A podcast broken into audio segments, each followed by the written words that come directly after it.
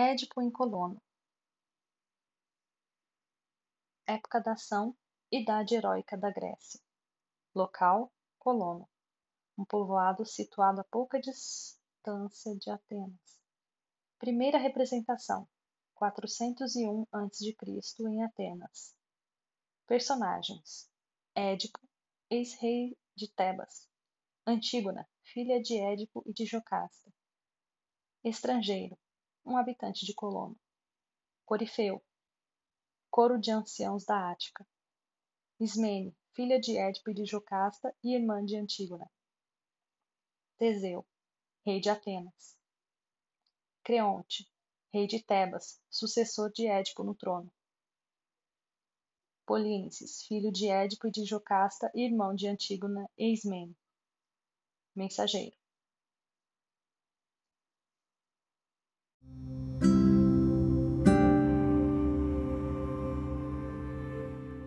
Corifeu. Teus argumentos, ancião, persuadiram-me. Apresentaste-os com palavras ponderadas. É bom que nossos chefes julguem esta causa. Édipo. Onde posso ser encontrado vosso rei? Corifeu. Como seus pais, ele mora na capital. O homem que te viu primeiro e me mandou em teu encalço está agora indo buscá-lo Édipo. Acreditais que um cego possa interessar-lhe ou intrigá-lo a ponto de fazê-lo vir pessoalmente até aqui ao meu encontro? Corifeu. Sim, certamente. Logo que ouvir o teu nome. Édipo. Quem lhe teria transmitido a informação? Corifeu. A caminhada é longa, mas as novidades dos viajantes vencem todas as distâncias. Não tenhas preocupações. Quando as ouvir, o rei virá. Teu nome é de tal forma célebre em toda a parte que, embora estejas em repouso, ele, quando souber, virá no mesmo instante. Édipo, que venha. É bom para a cidade e para mim. Os benfeitores também gostam de si mesmos. Antígono. Que direi, Zeus? Em que devo pensar, meu pai? Édipo, que há Antígona, minha filha querida. Antígona, vejo uma moça vindo em nossa direção, cavalgando uma poldra nascida do Ético, um chapéu de tessalha protegendo-lhe o rosto contra os raios do sol. Será ou não será? Engana minha impressão, sim ou não? Já não sei o que vem dizendo. Ai, feliz de mim! Mas não é outra à proporção que se aproxima, ela me acaricia com um olhar alegre, fazendo-me sinais. Tenho certeza agora, só pode ser minha muito querida Ismene. Édipo, que dizes, minha criança? Antígona, é tua filha, minha irmã. Já podes reconhecer minha voz? Entre Ismene seguida por um velho servo. Ismene, ah, duplamente doces nomes, pai e irmã, sofri demais para encontrar-vos, e hoje sofro pela segunda vez ao ver-vos neste estado. Édipo, vieste, filha, Ismene. É triste ver-te assim, pai. Édipo, pareceste, filha. Ismene, foi muito difícil. Édipo, chega-te a mim. Ismene, Toco nos dois ao mesmo tempo. Édipo. Minhas filhas, irmãs. Ismene. Ah, vidas sofridas. Édipo. Dela e minha? Ismene. Sou a terceira desditosa. Édipo. Por que vieste, filha? Ismene. Estava ansiosa, pai. Édipo. Querias ver-me? Ismene sim e trazer-te notícias. Seguida pelo último servo fiel, Édipo. E os dois rapazes, teus irmãos, que fazem eles? Ismene. Estão lá onde estão, vivem dias difíceis. Édipo. Por sua índole e seu modo de portar-se, vivem os dois como se estivessem no Egito, onde os maridos ficam sentados em casa tecendo, enquanto as mulheres vão para a rua na luta para conseguir os alimentos. Convosco, minhas filhas, acontece o mesmo, enquanto aqueles que deviam trabalhar ocupam-se de questionúculas domésticas, como se fossem moças, vós, em seu lugar, tratais sem trégua dos males de vosso Pai. Uma, ainda criança, sentindo seus membros mais firmes, decidiu guiar um ancião em suas longas caminhadas, sempre errante, descalça, percorrendo os bosques perigosos, faminta, atormentada repetidamente pelas águas das chuvas, pelo sol ardente, já esquecida do conforto de seu lar cuidando apenas de dar alimento ao pai. E tu, Ismene, vieste em dias passados, sem que os cadmeus soubessem, trazer ao teu pai todas as manifestações oraculares pertinentes a mim. Tornaste-te, além disso, fiel observador em Tebas, desde o dia em que fui expulso de minha terra. Agora, Ismene, que notícias tens para me dar nesta nova missão que te afastou do lar? Não vens por razão fútil. Disso estou seguro. Deves trazer-me novidades alarmantes. Ismene, não vou contar os meus padecimentos, pai, tentando descobrir onde estavas vivendo. Não quero para mim um duplo sofrimento, tendo de repeti-los depois de sofrê-los. Estou aqui para informar-te das desditas que afligem teus desventurados filhos. Antes, quiseram fazer de Creonte o rei, na expectativa de livrar sua cidade da mata. Mas veio-lhes depois à mente a tara antiga que segue a raça maldita.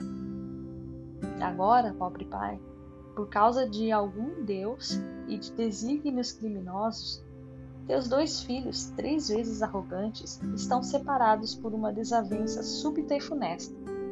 Cada um deles tenta obter de qualquer modo o cetro e o poder real para si mesmo.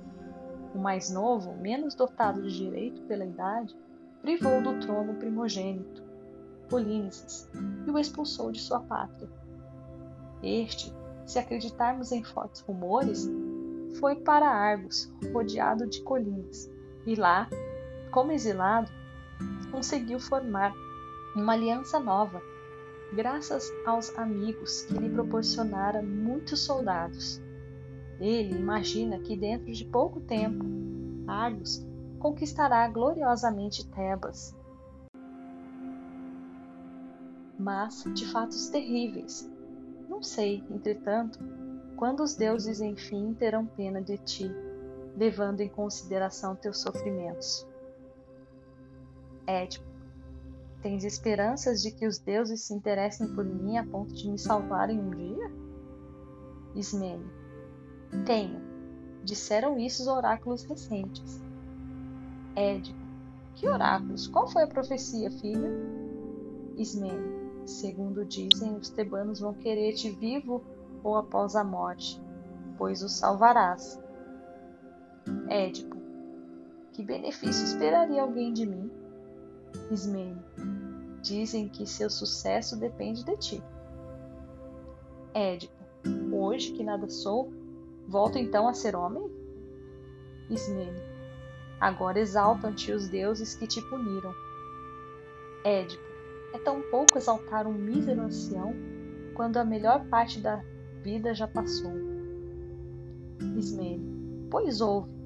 Creonte virá buscar-te aqui por isso, agora e não no futuro distante. Édipo. Quais são as suas intenções? Ser mais explícita. Ismene, ele pensa em levar-te para as vizinhanças de Tebas, onde lhe seríeis muito útil, mas não quer que pises no chão de tua terra. Édipo, que ganharia Tebas apenas por ter um morto sepultado em frente às suas portas? Ismene, se o teu sepulcro sofrer qualquer violência, eles terão de arcar com sérias consequências. Édipo. Mesmo sem ser um deus, isso se compreende. Ismene. Eis o motivo de eles quererem levar-te para a proximidade de suas fronteiras, onde não possas ser senhor de teus desejos. Édipo, cobrir-me-ão o corpo com a terra de Tebas? Ismene, não, pai, esse direito o parricídio tirar-te. Édipo, então jamais acatarei as suas ordens. Ismene, tua vontade custará caro aos tebanos. Édipo, em que combinação de circunstâncias, filhas? Ismene, a tua ira os ferirá, vinda do túmulo. Édipo, quem te contou o que me dizes, minha filha? Ismene, os mensageiros de volta do altar de Delfos. Édipo, Febo manifestou-se assim a meu respeito? Ismene, foi essa a informação de quem voltou a Tebas. Édipo, ouviu essas palavras algum de meus filhos? Ismene, ambos estão perfeitamente a par de tudo. Édipo, então aqueles sórdidos, sabendo disso, põem sua ambição pelo poder real acima do dever de me chamar de volta? Ismene, sofro a ouvir-te, mas tenho de confirmar. Édipo, meu desejo é que os deuses jamais extinguam essa funesta desavença e me permitam tomar a decisão final sobre o combate em que se enfrentarão os dois num dia próximo, de lança em punho. Nem o detentor do cetro e do trono será capaz de preservar o seu poder, nem aquele que abandonou sua cidade entrará nela novamente, pois nenhum deles, no momento em que seu pai era banido, vilmente de sua terra, apareceu para apoiá-lo e defendê-lo. Ao contrário, ambos me viram sendo expulso de meu palácio e levado para as estradas para viver como exilado. Talvez digas que esse era então meu desejo e que a cidade me fez apenas um favor ao punir. Mas não, naquele dia em Fausto, no momento em que minha alma ainda fervia e certamente teria sido mais suave para mim morrer apedrejado, ninguém avançou para ajudar-me a mim, que só queria a morte. Depois, quando amadureceu a minha dor e percebi que a minha ira me levara longe demais, punindo-me por velhos erros, Tebas baniu-me, dessa vez com violência, muito mais tarde. E meus dois filhos, que podiam ter me ajudado, filhos ajudando o pai, nada fizeram então, por não terem dito uma simples palavra, passei a viver errante por terras estranhas, exilado como mendigo. Essas meninas, ao contrário, dão-me, apesar de seu sexo, meu alimento de cada dia e segurança nas estradas. Em contraste com esse apoio devotado, meus filhos preferiram, em vez de seu pai, os poderes ligados ao cetro e ao trono nunca me aliarei a eles, e jamais lhes advirá proveito de seu mando em Tebas. Disso estou certo, após ouvir esse oráculo, mencionados por minha filha, e quando penso nas velhas profecias, cuja validade Febo já comprovou há tempo contra mim. Mandem Creonte até aqui para levar-me ou qualquer outro dos tebanos, se quiserdes, estrangeiros. Juntai-vos as deusas temíveis, senhoras deste solo, para garantir a minha segurança, proporcionareis à vossa terra um valioso salvador e, ao mesmo tempo, a ruína de meus inimigos. Corifeu. Compadeci-me de ti, Édipo, e também de tuas filhas, mas, já que reivindicaste em tua fala a condição de salvador de Atenas, gostaria de dar-te um conselho do qual só poderão advir-te benefícios. Édipo, guia-me, grande amigo, vou seguir-te em tudo. Corifeu, faz então uma oferenda lustral às deusas, às quais nos referimos quando te encontramos. Édipo, de que maneira, estrangeiro? Diz-me logo. Corifeu, traze primeiro com mãos puras água viva de uma fonte para as sagradas libações. Édipo, e que farei quando tiver água impoluta? Corifeu. Aqui há taças, obras de hábil artesão. Orna-lhes dos dois lados as asas e as bordas. Édipo, com ramos ou com lã, ou usando outros adornos. Corifeu, com lã recém-tosada de uma velha nova. Édipo, isso já sei, mas como devo terminar? Corifeu, espalhe as libações de pé rumo ao levante. Édipo, usando para isso as taças mencionadas? Corifeu, faze três libações por taça, mas na última derrama de uma vez o que restar da água. Édipo, mas dize-me também de que terei de enchê-las antes de pô-las no lugar de onde as tirar. Corifeu, de água e de mel. Evita o vinho na mistura. Édipo. E quando o chão, à sombra da folhagem negra, houver bebido as libações oferecidas? Corifeu. Põe nele com ambas as mãos três vezes nove ramos de uma oliveira, rezando uma prece. Édipo. Anseio por ouvi-la, pois é importante. Corifeu. Já que os chamamos de deusas benignas, roga-lhes uma acolhida salvadora ao suplicante, com o coração repleto de benevolência. Deves fazer tu mesmo a prece, ou pede então alguém que a faça por ti com a voz inaudível. Afasta-te depois sem voltar a cabeça. Feita essa prece, poderei valer-te. Sem ela, Édipo, eu temeria por ti. Édipo, ouvistes, filhas, as palavras do estrangeiro? Antígona. Ouvimos. Dize-nos o que deve ser feito. Édipo. Não vou poder dar os passos iniciais. Faltam-me as forças e a visão, em duplo mal. Uma das duas filhas agirá por mim. Em se tratando de cumprir a obrigação, penso que uma pessoa só pode falar por muitas outras se o fizer piedosamente. Andai depressa, filhas, mas não me deixeis aqui sozinho pois meu corpo não teria forças para mover-se sem ajuda ou guia. Ismene.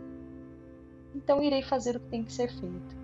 Dirigindo-se ao Corifeu, diz-me aonde devo ir. Quero saber. Corifeu.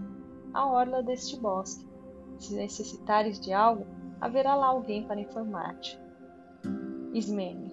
Vou até lá então. E quanto a ti, Antígona, cuida de nosso pai aqui se é por um pai que nos cansamos, não falemos em fadiga. Sai Ismene.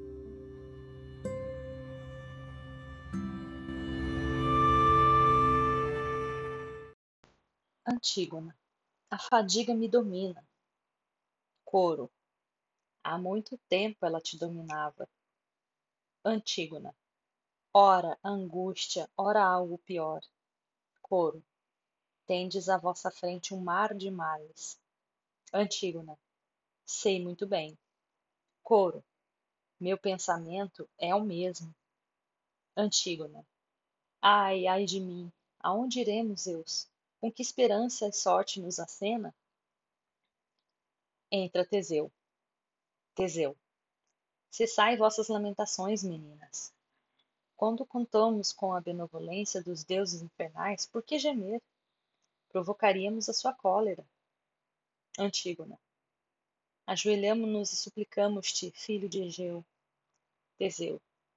Que pretendeis, meninas? Antígona. Queremos ver nós mesmas o sepulcro de nosso pai. Teseu. Mas isto é interdito. Antígona. Que estás dizendo, rei, senhor de Atenas?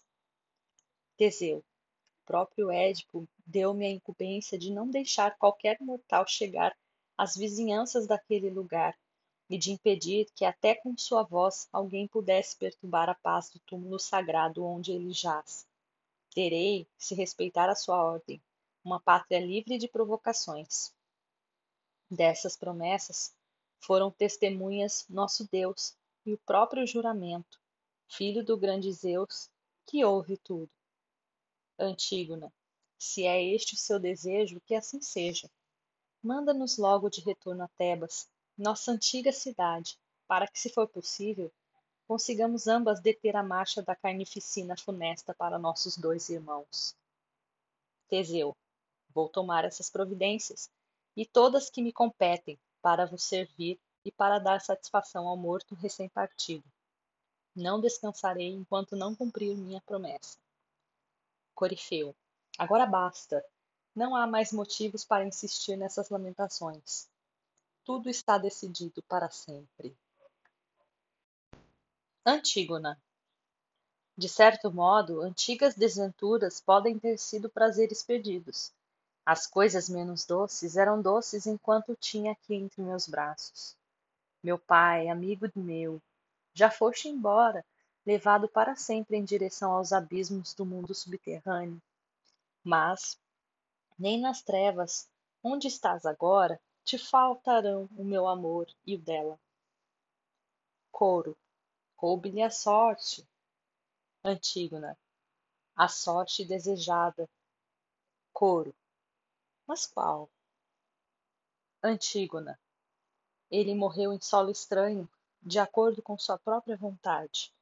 Seu leito está oculto para sempre, e ao nosso luto não faltarão lágrimas. Meus olhos, Pai, não param de chorar sentidamente, e não sei, ai de mim, se terá fim essa tristeza imensa que me deixaste. Querias morrer em solo estranho, mas por que morreste assim tão só, longe dos meus cuidados? Ismene, ah, infeliz de mim, que nos reserva a sorte, minha amiga, a mim e a ti, agora que perdemos nosso pai. Coro. Mas já que sua vida terminou de maneira feliz, cessai, amigas, de lamentar-vos, pois ninguém na vida está salvo da infelicidade. Antígona. Voltemos ao local, irmã querida. Ismene. Para fazer o quê? Antígona. Sinto desejo. Ismene. De quê? Antígona. De ver a morada profunda. Ismene. De quem? Antígona. De nosso pai, pobre de mim. Ismene. Mas como poderíamos ir lá? Não pensas nisso? Antígona. Por que me censuras, Is... Ismene? Há outro ponto. Antígona. Que dirás ainda? Ismene. Ele está morto, mas sem sepultura, afastado de todos os olhares. Antígona. Leva-me lá, matar-me-ei também. Ismene. Ai, infeliz de mim! Em que lugar irei viver, só e desamparada, minha vida repleta de infortúnio? Coro. Não há razões para temor, amigas. Antígona. Mas onde tentarei refugiar-me? Coro. Já tendes um refúgio. Antígona. Em que lugar? Coro. Onde nada tereis a recear. Antígona. Penso. Coro. Por que pensar inutilmente? Antígona. Nos meios de voltar à nossa casa, mas não consigo ver a solução. Coro. Nem tentes. Coro. Se posso recorrer contritamente em minhas preces à deusa invisível e a ti, Senhor das sombras, a Idoneu, imploro-vos que o estrangeiro desça à planície dos mortos, a morada de Estige, onde tudo desaparece, sem enfrentar as penas da agonia. Amarguras sem conta o abateram, sem culpa sua, mas a divindade vai premiá-lo, honrando-o novamente. Ah, deusas infernais! Ah, monstro invicto, que enfrente as portas por onde penetram continuamente inumeráveis hóspedes, ficas deitado ladrando em teu antro, considerado pela tradição o guardião indômito do inferno. Filho do Tártaro e da terra, peço-te, abre a passagem para o estrangeiro em marcha para a planície infernal, onde todos os mortos se reúnem. Suplico-te, Deus do sono sem fim. Chega um mensageiro. Mensageiro.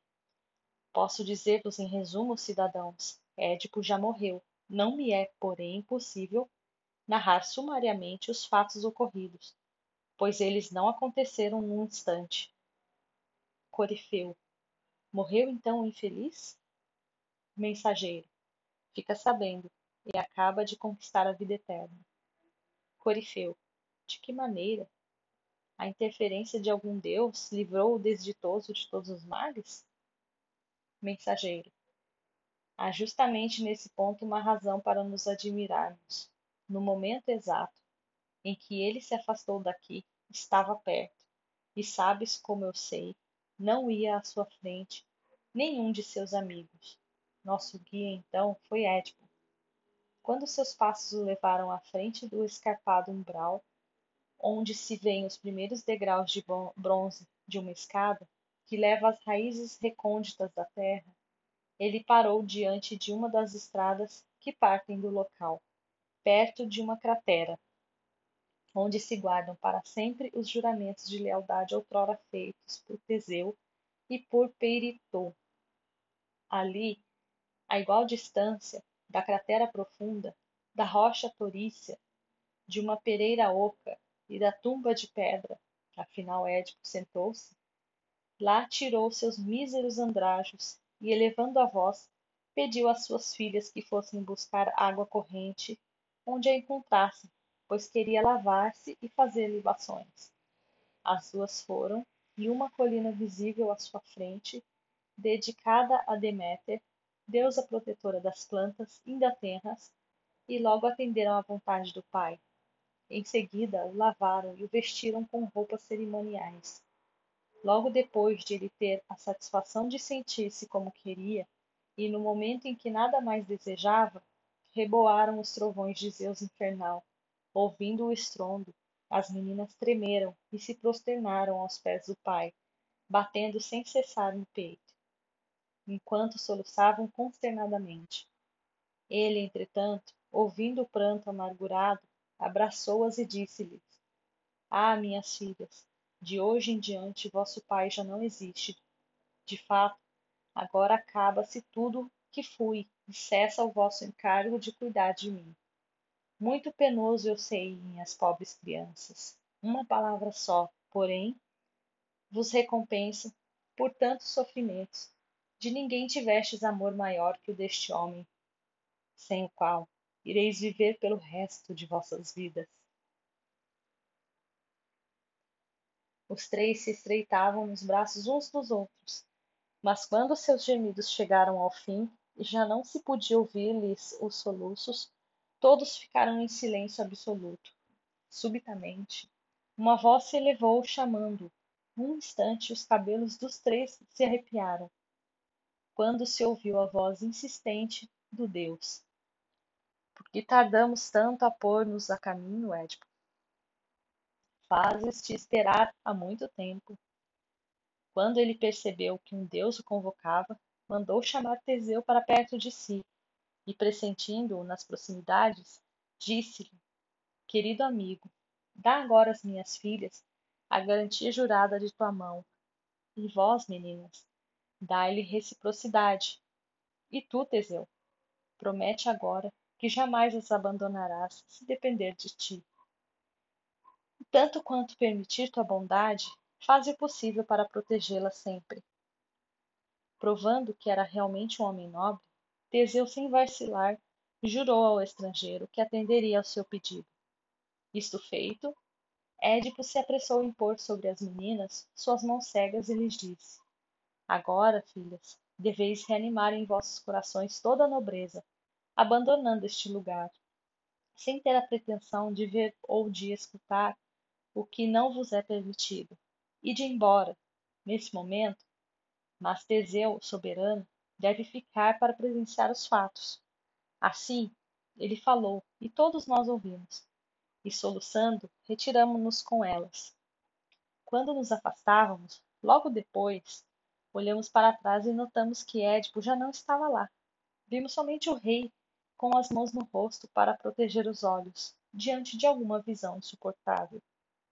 Pouco depois, quase no mesmo instante, vimos-no fazendo preces e adorando juntamente a terra e o divino Olimpo com seus gestos.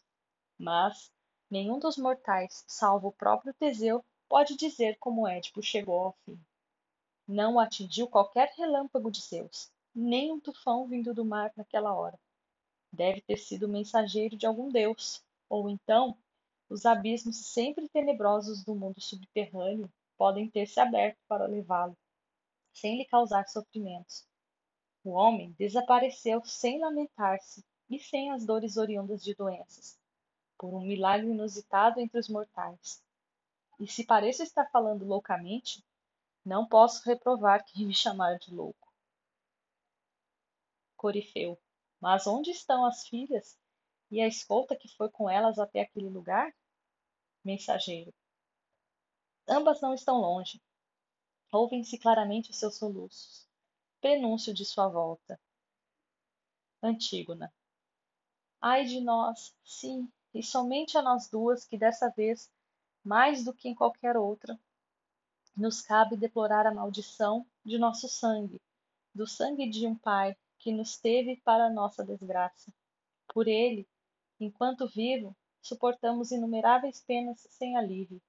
E agora vamos ter de acrescentar-lhes a narração de fatos espantosos, por nós presenciados e sofridos. Coro. Que houve? Antígona. Apenas imagino, amigo. Coro. Ele se foi? Antígona. Morreu, e de maneira mais desejável. Queres saber como? Ele não encontrou em seu caminho nem lutas nem o mar. Arrebataram-no os prados, onde só existem trevas, num fim misterioso. Quanto a nós, uma noite mortal escureceu nossa visão. Ah, como poderemos agora, errantes em terra distante, ou sob as vagas do oceano, obter o pão do qual depende a nossa vida? Ismene. Não sei. Suplico a Hades, assassino, que me leve daqui, para onde está meu velho pai. Como sou infeliz. Não posso mais viver a minha vida. Coro. Ah, duas filhas, de fato excelentes. Tendes de suportar valentemente o fardo imposto pelas divindades. Evitai que este impulso vos domine, pois vossa vida tem sido exemplar. Coro. Ouvistes? Novo estrondo prolongado assusta-nos. Sê generoso, Deus, sê generoso se trazes à terra, que é nosso berço, alguma estranha dádiva. Mostra-te receptivo à minha prece. E só por teres visto esse maldito, não queiras dar-me participação em tuas recompensas desastrosas. Clamo apenas por ti, Zeus soberano. Édipo, Teseu já se aproxima? Irá ele encontrar-me ainda vivo e senhor de minha razão? Antígono. Que segredo pretendes confiar-lhe, pai? Édipo. Em retribuição a tantos benefícios, quero prestar-lhe num sinal de gratidão um favor ponderável que lhe prometi ao conhecê-lo em nosso encontro inicial. Coro. Chega depressa, filho, não demores. Embora estejas no vale profundo, sacrificando um touro a Poseidon, o deus do mar, em seu refúgio, vem. Esse estrangeiro quer oferecer a ti, a nossa pátria, aos seus amigos, o justo prêmio pelos benefícios que recebeu. Apressa-te, Senhor. Reapareceu Teseu. Teseu. Por que se escutam novamente tantas vozes soando ao mesmo tempo, a vossa muito nítida e a do estrangeiro também clara? Que se passa? Caiu algum raio de Zeus? Ou se aproxima uma tormenta precedida por relâmpagos? Tudo é possível quando Deus desencadeia alguma tempestade cheia de ameaças. Édipo, tua presença, rei, atende aos meus desejos e um Deus transforma tua vinda neste instante numa oportunidade feliz para ti. Teseu. Que fato novo aconteceu, filho de Laio? Édipo. A minha, minha vida está apenas por um fio, e não quero morrer frustrando-vos agora, a ti e a Atenas, quanto ao que vos prometi. Teseu. Que sinal do destino te deixa em suspenso? Édipo.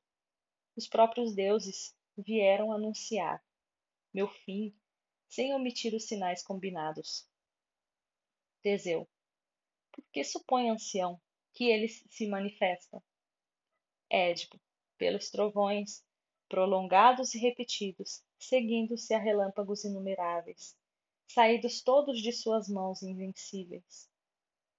Teseu, convence-me, pois sei que já fizeste muitas e nunca desmedidas profecias, Édipo. Dize-me agora o que me compete fazer. Édipo, dir-te-ei, filho de Egeu, qual será o tesouro que deveis preservar, tu e tua cidade imune aos males inerentes à velhice.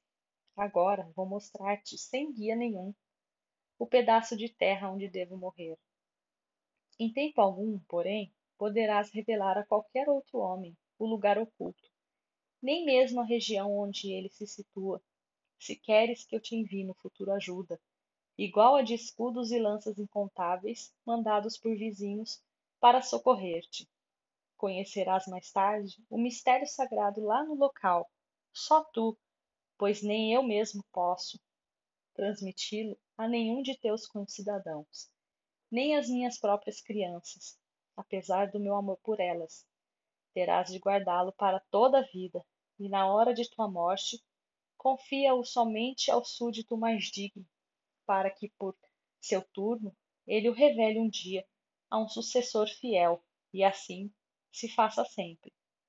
Desta maneira, manterás a tua pátria ao abrigo das incursões devastadoras dos soldados de Tebas, cidade sem número. Apesar de bem governadas, muitas vezes adotam arrogância em relação a outras.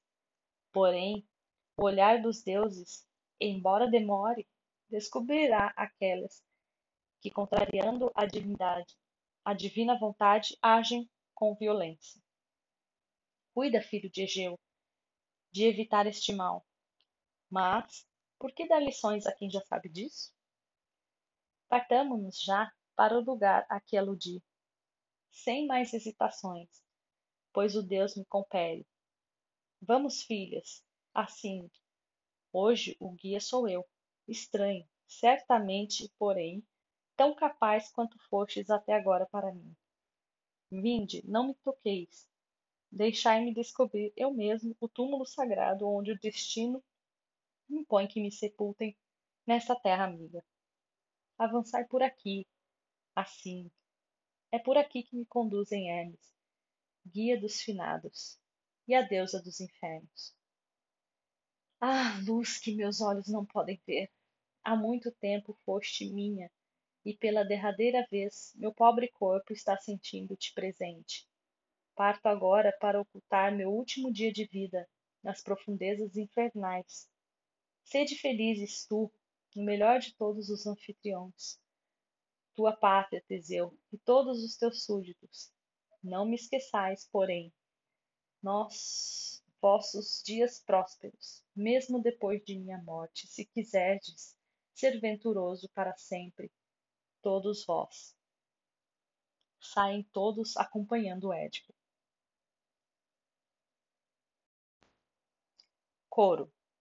Chegam-nos novos males dolorosos, vindos também deste estrangeiro cego, a não ser que o próprio destino atinja agora sua meta, pois eu mesmo nunca diria que jamais os deuses tomavam em vão as suas decisões. O tempo cuida, cuida sempre delas, tirando agora a boa sorte de uns e dando-a no dia seguinte a outros. Ouve-se um trovão, ah, Zeus, estrondam trovões nas alturas. Édipo. Filhas, minhas filhas, seria tão bom se algum dos moradores do lugar trouxesse até aqui Teseu, o melhor dos heróis. Antígona. Que ideia te fazes ter esse desejo, pai? Édipo. O raio alívio de Zeus me levará dentro de alguns instantes para o outro mundo. Agi, mandai buscar Teseu sem perder tempo. Coro. Retumba agora sobre nós o estrondo enorme, incrível, mandando, mandado por Zeus, sobre o terror até a extremidade de meus cabelos. Minha alma aturdida se esvai. Luziu no céu outro relâmpago. Que evento ele estará pronunciando? O medo me domina, pois jamais ele alcança voo em vão. A desventura é sua companheira inseparável. Saúdo-te, éter imenso. Ah, Zeus. Édipo. Ah, minha filha, presinto as proximidades do fim prenunciado pelos próprios deuses, e nada poderá desviá-lo de mim. Antígona, como pode saber que aviso recebeste? Édipo, percebo claramente. Mandai nesse instante alguém chamar por mim o senhor desta terra. Antígona, parece-me que o forasteiro se aproxima ele está só, meu pai, e correm em seus olhos lágrimas abundantes enquanto caminha. Édipo. E quem é ele, filha? Antígona. Aquele em quem pensávamos há pouco tempo. Está presente? Polinices. Polinices. Ah, meninas, que faço? Chorarei primeiro por minha própria desventura ou pela dele, meu pai idoso, que já posso ver ali. Venho encontrá-lo aqui convosco em solo estranho, usando esses andrajos gastos, horrorosos, cujo tecido lhe maltrata os velhos flancos mal cobertos, enquanto sobre sua fronte o vento agita-lhe os cabelos desgrenhados, que não me deixam ver-lhe os olhos sem visão. Combinam bem com sua roupa os alimentos com que ele está nutrindo seu sofrido ventre. Eu, o maldito, fico a par desses horrores, tarde demais, e testemunho que provei ser o pior dos homens, todos no tocante aos cuidados para contigo de mim mesmo e não de outro qualquer. Fica sabendo disso. Mas, junto a Zeus e partilhando o mesmo trono, senta-se a piedade, atenta aos nossos atos, que venha ela então ficar perto de ti. Não é possível corrigir faltas passadas, nem tampouco podemos torná-las mais graves. Por que não falas? Dize alguma coisa, pai. Não te afastes de mim. Não me responderás? E queres humilhar-me mandando-me embora sem uma única palavra e sem dizer qual a razão de teu rancor para comigo?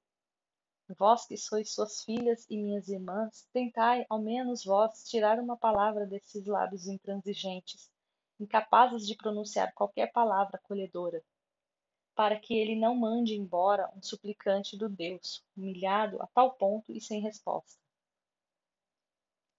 Antígona. Revela-lhe infeliz tu mesmo o que te obriga a vir aqui. Muitas vezes certas palavras de júbilo ou de angústia, talvez ternura, podem até restituir a voz aos mudos.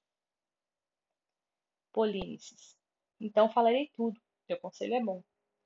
Tomo primeiro como defensor o Deus aos pés do qual eu me encontrava quando o rei mandou me levantar e vir ao vosso encontro, assegurando-me o direito de falar, de ouvir e finalmente de me retirar em segurança. Espero que esse compromisso seja honrado por vós, estrangeiros presentes, e por minhas irmãs, e também por meu pai. Agora desejo falar contigo, pai, para dizer-te por que vim até aqui Fui banido de minha terra e me exilei por ter querido, como filho primogênito, subir ao trono e reinar soberanamente. Por isso, Etéocles, apesar de mais jovem, expulsou-me de minha pátria sem tentar persuadir-me, graças a bons argumentos, e sem mostrar-se mais valente e poderoso, somente por haver seduzido a cidade. Parece-me que a causa dessa usurpação foi, antes de mais nada, a tua maldição, como também revelam os próprios oráculos. Chegando a Argos, Dórica, tornei-me genro de Ádacio e consegui formar na terra de Apis, mediante juramento, um grupo de guerreiros considerados os primeiros em bravura e honrados como tais. Organizei com eles um grande exército de sete contingentes, e à sua frente pus-me em marcha contra Tebas, disposto a expulsar de lá os responsáveis pela brutal usurpação ou a morrer por causa inexcedivelmente justa. Continuando, por que vim até aqui?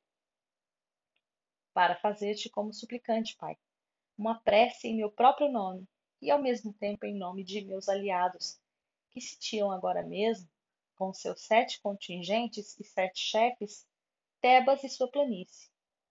Começo por Anfiaral, de dardo rápido, primeiro no combate e primeiro em presságios. O segundo é Tideu, filho de Eneu. Etólio.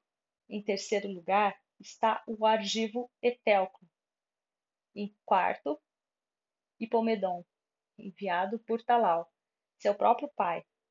O quinto chefe é Capaneu, que prometeu queimar a cidade de Tebas, aniquilando-a para sempre. O sexto chefe, Partinopeu, leal e belicoso Arcádio, que deve o nome a Talante, sua mãe, virgem impávida durante muito tempo. O último sou eu, teu filho, ou se não teu, gerado pelo mais cruel destino. Eu, conhecido como teu filho, condutor das valorosas hostes de Argos rumo a Tebas. E todos nós, por estas tuas filhas, Pai, e até por tua vida, juntos imploramos que diminuas o grave ressentimento contra teu filho no momento da partida, para vingar-se de um irmão usurpador que o despojou de tua pátria. Se devemos dar crédito aos oráculos, o vencedor será aquele que obtiver o teu apoio. Agora, então, por nossas fontes, pelos deuses de nossa raça, ouve, cede a minha súplica. Que sou aqui? Simples pedinte, um exilado, como tu mesmo, um estrangeiro. Ambos tivemos destino igual, sempre lisonjeando os outros. Etéocles, muito ao contrário, atualmente, ai, feliz de mim, é rei em nosso trono, e zomba vaidosamente de nós dois. Mas, se eu contar com teu apoio em meu propósito, dentro de pouco tempo e com pouca fadiga, poderei dispensar aos ventos suas cinzas. Em seguida, regressarás ao teu palácio, e a ele voltarei também, logo depois de forçar a deixá-lo. Se for teu desejo, já posso alardear triunfo, mas, sem ti, não sei sequer se sobreviverei à luta. Corifeu. Em atenção àquele que o envia Édipo, diz ao recém-chegado algo que o esclareça, e só depois dá-lhe ordens para ir-se embora. Édipo. Ah, chefes desta terra! Se o próprio Teseu não tivesse encaminhado a mim aqui, considerando justo que ele recebesse uma resposta minha, esse homem não teria ouvido a minha voz.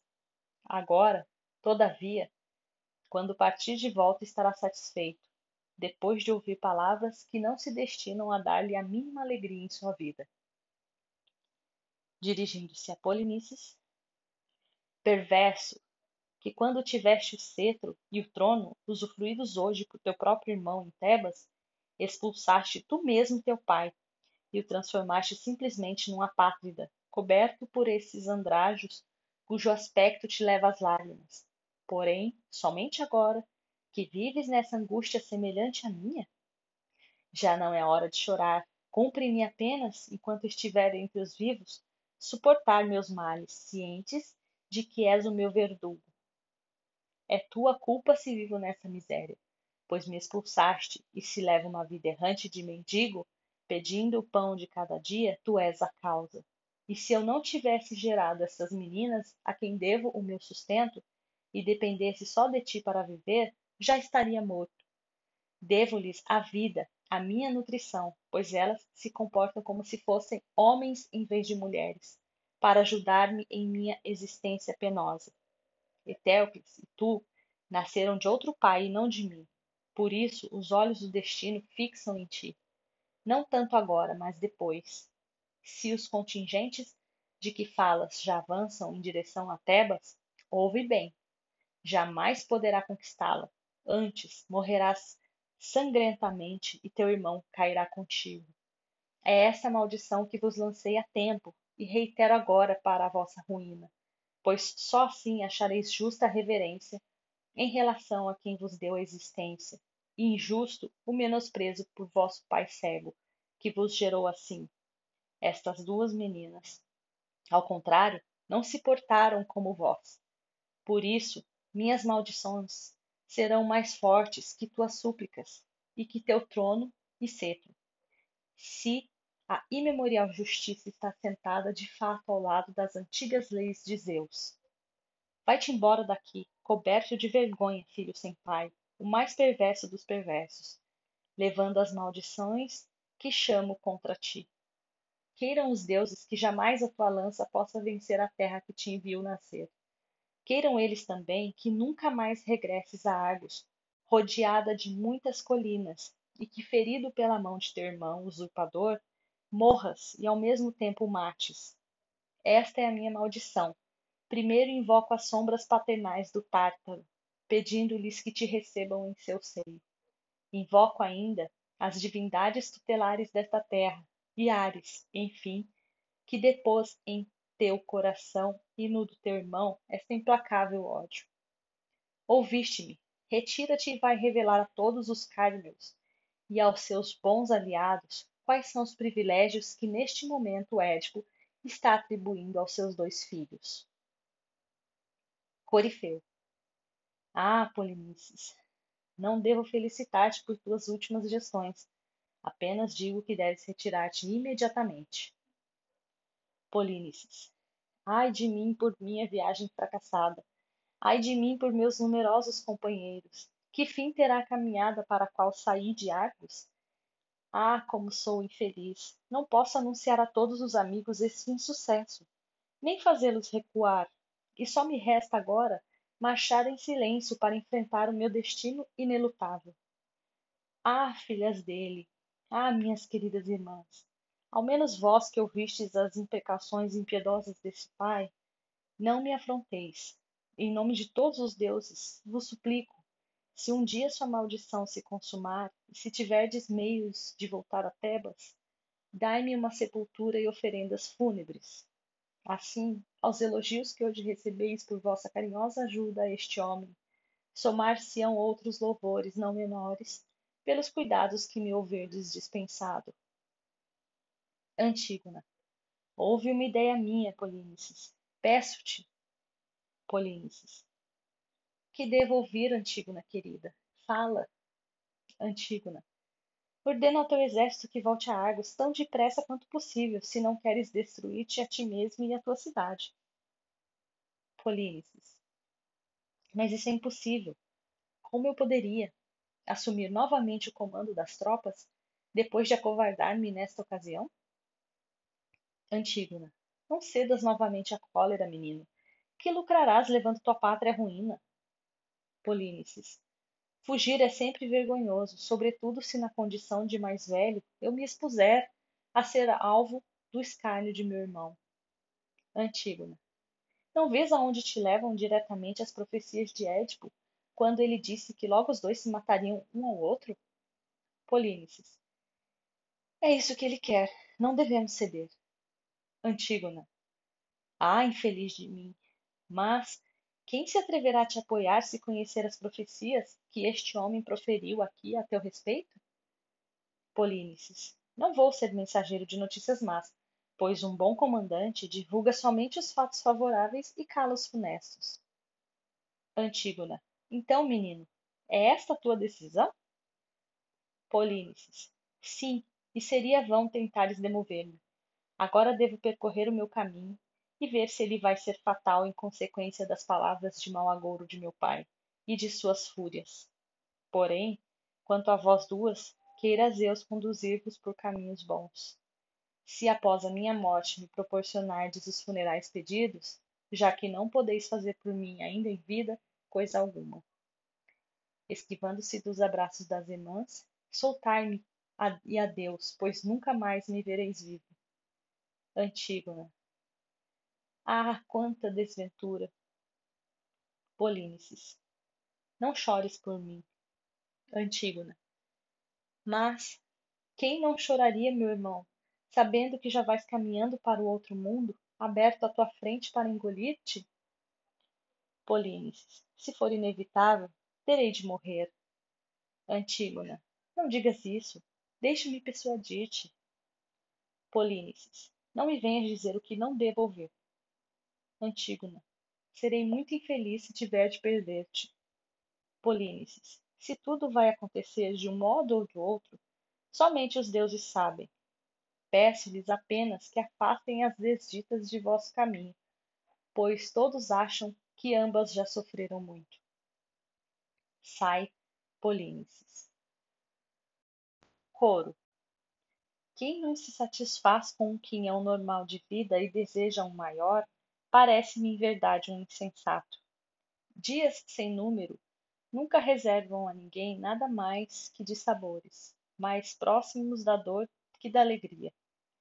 Quanto aos prazeres, não os discernimos, e nossa vista os buscará em vão logo que para nossa desventura chegamos no limite prefixado.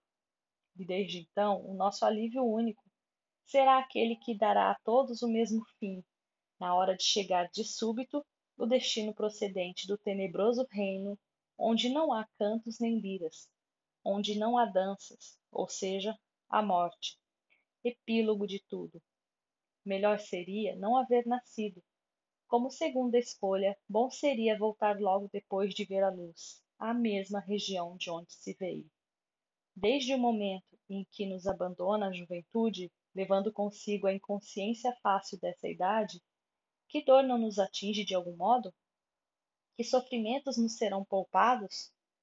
Rixas, rivalidades, mortandade, lutas, inveja, e como mal dos males, a velhice execrável, impotente, insociável, inimiga, enfim, na qual se juntam todas as desditas. Não é apenas meu destino Vede esse infortunado semelhante a um promontório, defrontado ao norte, açoitado em todas as direções, por altas ondas e duras tormentas. Este infeliz também é flagelado, sem tréguas, por desventuras horríveis, como se fossem vagalhões, uns vindo lá do poente, outros lá do levante, outros lá de onde o sol lança seus raios ao meio-dia, outros do alto ripeu, sempre coberto pela noite escura. Teseu. Disseram-me que um forasteiro, apresentando-se não como teu concidadão, mas como teu parente, há pouco tempo se lançou ao pé do altar de Poseidon, no qual eu mesmo oferecia um sacrifício antes de vir a teu encontro. Édipo. De onde ele é? Que espera como suplicante? Teseu. Apenas sei que se interessa em ter contigo uma conversa breve, não muito enfadonha. Édipo. Mas sobre o quê? Ninguém assume essa atitude para tratar de assuntos insignificantes. Teseu. Dizem que ele pretende obter algo de ti, e logo partirá sem se expor a perigos. Édipo. E quem quer ver-me apenas para um pedido? Teseu. Medita um pouco. Não terás algum parente em Argos ansioso por certo favor? Édipo. Não, melhor dos amigos. Pare nesse ponto. Teseu. Que há contigo? Édipo. Não me faça tais perguntas. Teseu. Sobre que assunto fala? Édipo. Depois de escutar-te, já percebi, Teseu. Quem é o suplicante? Teseu. Quem é? Isso daria razões para queixas? Édipo. Ah, soberano, ele é meu filho detestado. Suas palavras me fariam sofrer mais que as de qualquer outra pessoa neste mundo. Teseu, mas como? Não podes ouvi-lo sem fazer o que não queres? Que há de tão doloroso no simples fato de escutar suas palavras? Édipo, a sua voz, Senhor, tornou-se odiosíssima aos ouvidos de um pai. Não deves constranger-me a concordar contigo quanto ao teu pedido. Teseu, mas essa aquiescência seria devida à sua condição de suplicante. Lembra-te de respeitar o Deus que o acolheu aqui. Antígona. Ouve-me, pai. Embora eu seja muito jovem para dar-te conselhos, deves concordar com este homem. Permite-lhe atender à sua consciência e mais ainda ao Deus, pois esse é o seu desejo. A nós duas, meu pai. Concede-nos esse encontro com o nosso irmão. Fica tranquilo, ele não pode demover-te a forças de tua firme resolução, com palavras contrárias ao teu próprio bem. Que risco pode haver em ouvi-lo falar? Planos perversos se revelam na linguagem. Tu geraste, logo, ainda que ele fosse fazer-te as mais impiedosas vilanias, não terias direito de retaliar tratando-o com maldade. Numerosos pais Já puseram no mundo filhos acelerados e sentiram por eles a mais forte cólera.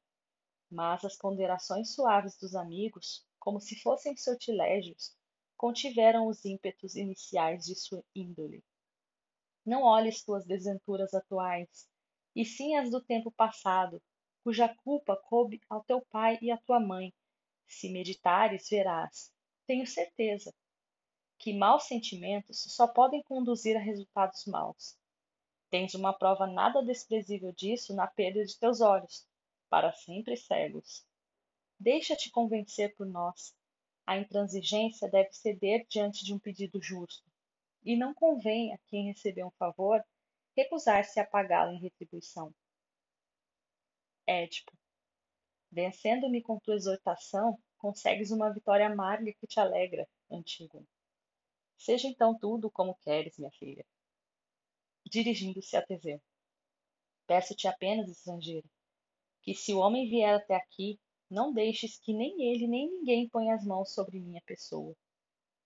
Teseu. Uma vez é bastante.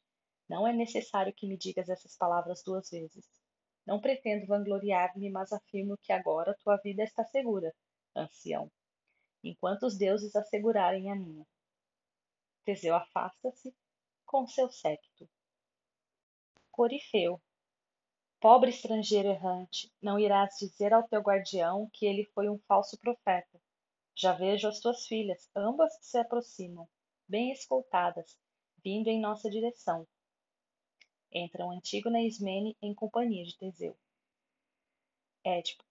Onde, onde? Que há, que dizes? Antígona. Pai, meu pai! Ah, se um Deus te deixasse ver nesse momento o homem ótimo que nos devolve a ti. Édipo. Ah, minha filha, estás realmente aqui. Antígona. Estamos, pai, e devemos a salvação às mãos de Teseu e às de seus bons companheiros. Édipo. Ah, minhas filhas, vinde a mim, ao vosso pai. Quero sentir os vossos corpos novamente, pois já perdera as esperanças de encontrar-vos. Antígona. Será como desejas, teu prazer é o nosso. Édipo. Onde estás? Onde? Antígona. Bem perto de ti, meu pai. Édipo. Ah, crianças queridas. Antígona. Tudo é caro a um pai. Édipo. Meus dois bordões. Antígona. E fracas como tu, meu pai. Édipo. Para mim, todavia, o bem mais estimado, mesmo na morte, filhas, não conhecerei desventura total se apenas vos sentir perto de mim.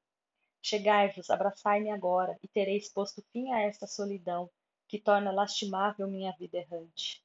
Depois, contai-me os fatos, mas concisamente. Poucas palavras condizem com vossa idade. Antígona, indicando Teseu. Aqui está quem nos salvou. Deves ouvi-lo, pois ele foi o autor do feito. Assim, meu pai, atendo ao teu pedido quanto à brevidade. Édipo, dirigindo-se a Teseu. Não deves admirar-te se estou abusando e se prolongo esta conversa na presença dessas meninas que reencontrei agora, quando já não tinha esperanças de revê-las.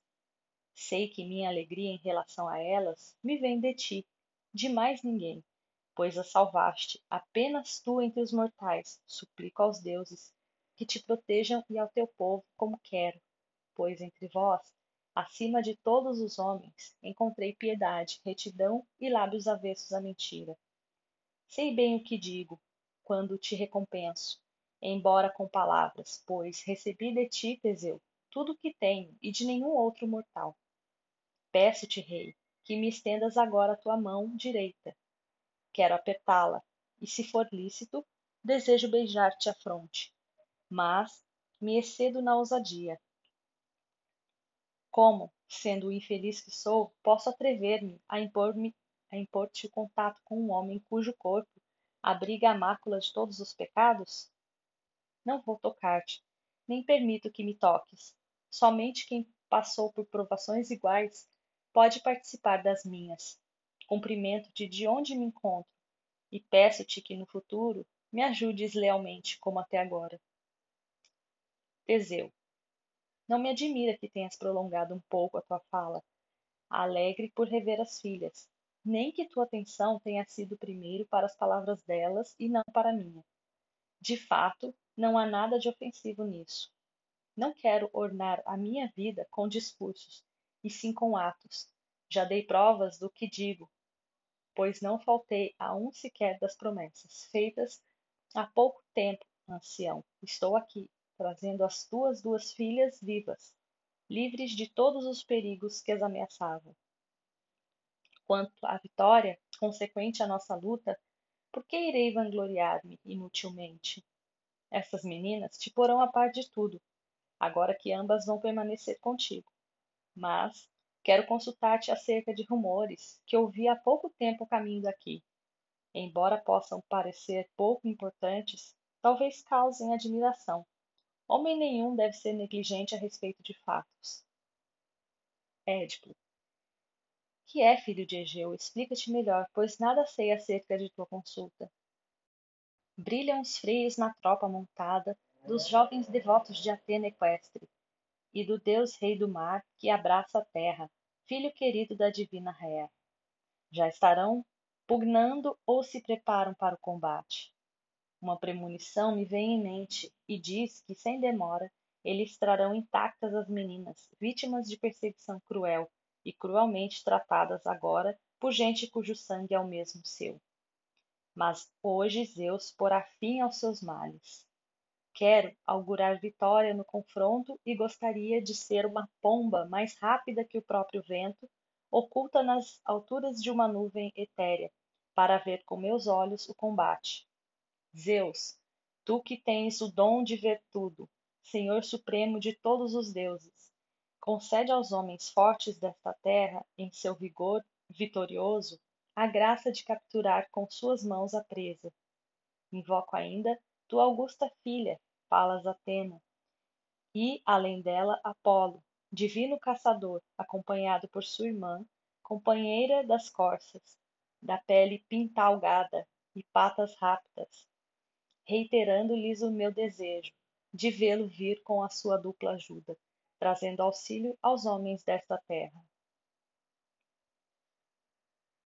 Coro. Ah, como eu gostaria de encontrar-me nas paragens amadas por Apolo, ou nas iluminadas pelas tochas sagradas, onde nossos inimigos terão de dar dentro de pouco tempo a meia volta e enganjar-se em luta, assustados com o estridor de bronze. Lá se celebram os ritos solenes instituídos pelos grandes deusas, para a felicidade dos mortais, em cujos lábios põe-se a chave de ouro, de seus oficiantes, os Eumólpidas. É lá que, em minha opinião, Teseu, o herói de quem dependem as batalhas, e as duas irmãs virgens sem destino se juntarão após o duro embate a não ser que depois de ultrapassarem os campos de Oia os tebanos prefiram seguir na direção do oeste, indo para o pico nevado, porfiando para fugirem em seus corcéis ou carros numa disputa de velocidade. É certa a sua perdição. A luta será terrível, e também terrível vai ser a valentia dos Teseidas. Antígona dirigindo-se ao coro depois de pressentir a aproximação de Creonte. Ah, terra celebrada com tantos louvores, ilustra agora tuas lendas fulgurantes. Édipo, que há de novo, filha? Antígona, percebo Creonte aproximando-se de nós com a sua escolta. Édipo, queridos anciãos, a partir desse instante a minha salvação está em vossas mãos. Corifeu, Confia, ela virá. Se sou um ancião, a força desta terra não envelheceu. Entra Creonte com sua escolta. Creonte. Nobres senhores, habitantes desta terra, percebo em vossos olhos um receio súbito em face de minha chegada. Não temais e não pronuncieis palavras agressivas, pois não estou chegando com más intenções. Sou velho e sei que entrei em terra poderosa como nenhuma outra, e é em toda a Elade. Mandaram-me, considerando a minha idade, para persuadir este homem que acolhestes a regressar comigo à cidade de Cadmo. não me mandou até aqui um homem só. A determinação partiu de todo o povo. Por ser parente, me incumbiram os tebanos de partilhar os males desse infortunado. Deixa-te convencer, Édipo desditoso. Retorna a Tebas. O povo cadmeu, unânime, te chama justamente, e mais que todos, eu. E isso é muito natural, pois só se eu fosse a mais ignóbil de todas as criaturas, não me comoveria com tua desgraça. Vendo-te aqui na deplorável condição de um estrangeiro permanentemente errante, um mendigo amparado pelas filhas, que nunca imaginei ver reduzida assim a tais extremos de penúria, infortunada,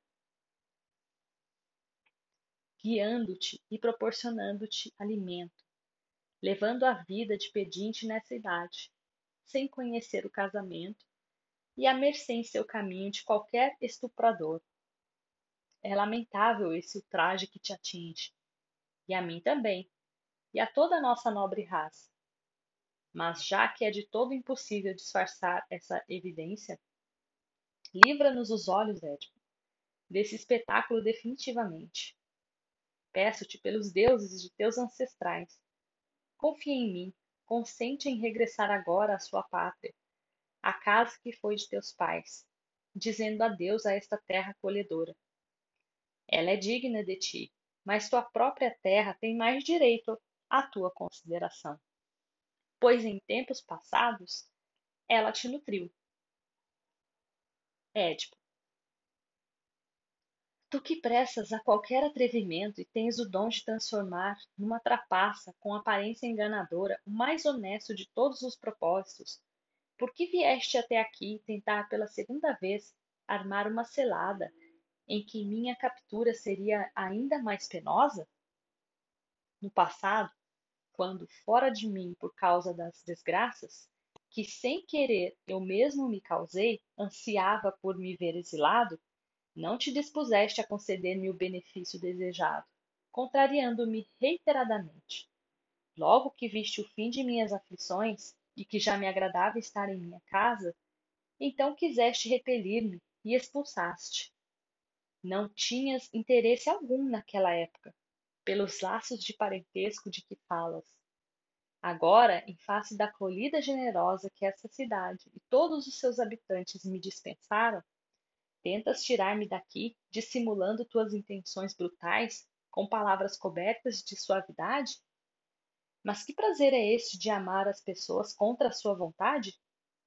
De certa maneira, é como se implorasses que te dessem algo, mas nada conseguisses e não te ajudassem. E só quando teu coração já estivesse cansado de tanto querer e desistisses, alguém se dispusesse a te satisfazer pois a conquista já não seria conquista. Não te parecia vão esse prazer? Estás me oferecendo exatamente isso? Bens em palavras, males na realidade? Quero, entretanto, dirigir-me aos circunstantes para mostrar-lhes quão grande é a tua maldade. Não vens buscar-me para me reconduzir à minha casa, e sim para me abandonar nas imediações das fronteiras de Tebas, salvando assim tua cidade dos perigos que lhe sobreviriam vindo dessas terras.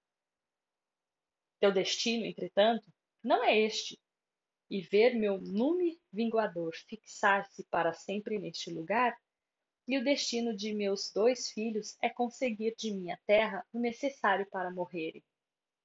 Diz então, não são melhores que as tuas próprias as minhas informações a respeito de Tebas?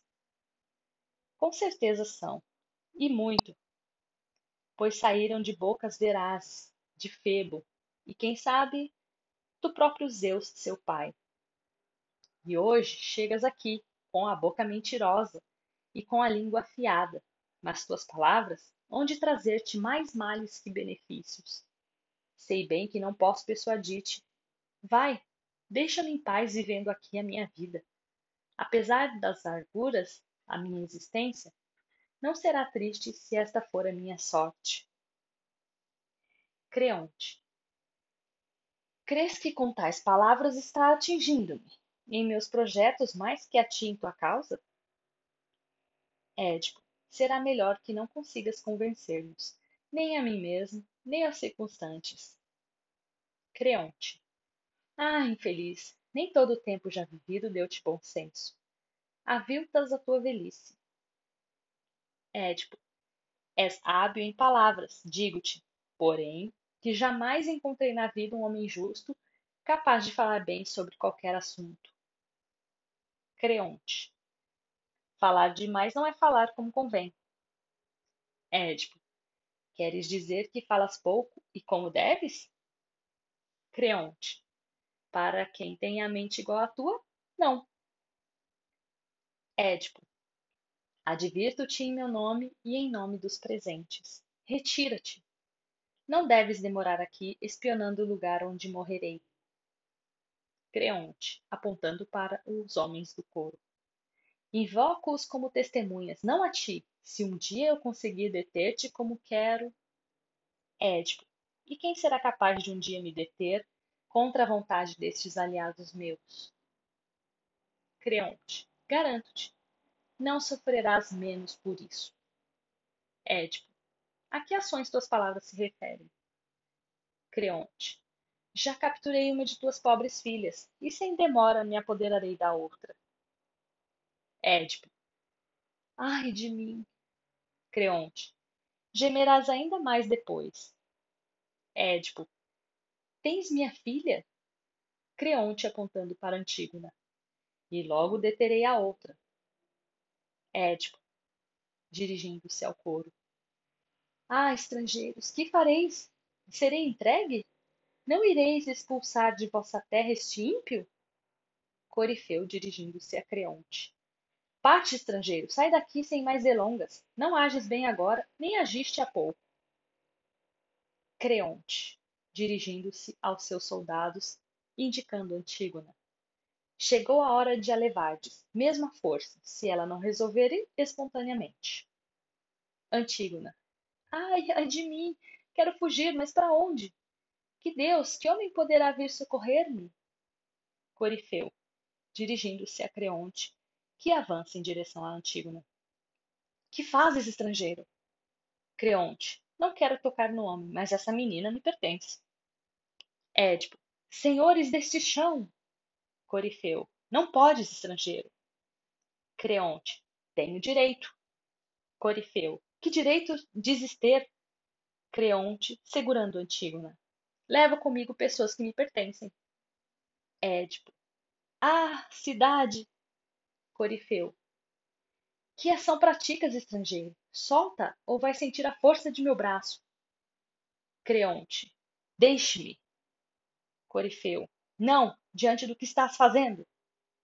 Creonte. Terás de enfrentar Tebas se me maltratares. Édipo. Isso eu predisse. Corifeu. Afasta as mãos dessa menina. Creonte. Não me desordem, pois não és o meu senhor. Corifeu. Repito-te que a soltes. Creonte. E eu que te afastes. Corifeu. Socorro! Vinde! Vinde, meus concidadãos! Ultrajam a nossa cidade! Socorrei-nos! Antígona. Arrastam-me estrangeiros! Ah, pobre de mim! Édipo. Onde estás, filha? Antígona. Leva-me com violência. Édipo. Dá-me teu braço, filha. Antígona. Já não tenho forças. Creonte, dirigindo-se aos seus soldados. Não a levais? Édipo. Pobre de mim, pobre de mim. Saem os soldados levando Antígona. Creonte, dirigindo-se a Édipo. Livro-te agora para sempre de apoiar teus passos vacilantes nesses dois bordões. Estás querendo sobrepor a tua pátria e a teus amigos cujas ordens cumpro aqui, embora seja rei. Pois bem, triunfa agora. Com o tempo compreenderás, tenho certeza, que não estás servindo a tua própria causa quando ages contra a vontade de tua gente, de tal maneira que te deixas dominar por essa cólera que é sempre a tua ruína. Creonte tenta acompanhar seus soldados. Corifeu, para, estrangeiro! Creonte. Digo-te que não me toques. Corifeu. Não posso permitir que partas dessa terra levando em tua companhia a filha de Édipo. Creonte. Com essa rebeldia atrairás somente maiores represálias contra a tua pátria. Não levarei comigo apenas as meninas. Corifeu. Que vais fazer? Creonte. Prendo e levo comigo Édipo. Corifeu. Tuas palavras são brutais. Creonte.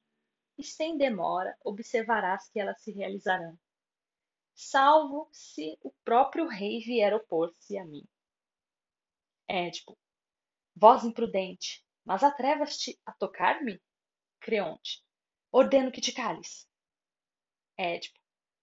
Peço às divindades deste lugar que não contenham por mais tempo imprecações presas em minha boca ao ver-te. Covarde máximo, ansioso por privar-me de mais dois olhos além dos que já perdi, agora que estou indefeso e por voltar tranquilamente a percorrer o teu caminho. Por isso, queira o sol, o Deus onividente, dar-te algum dia, a ti e à tua raça, uma velhice igual à que eu estou vivendo. Creonte, vede sua atitude, varões dessa terra.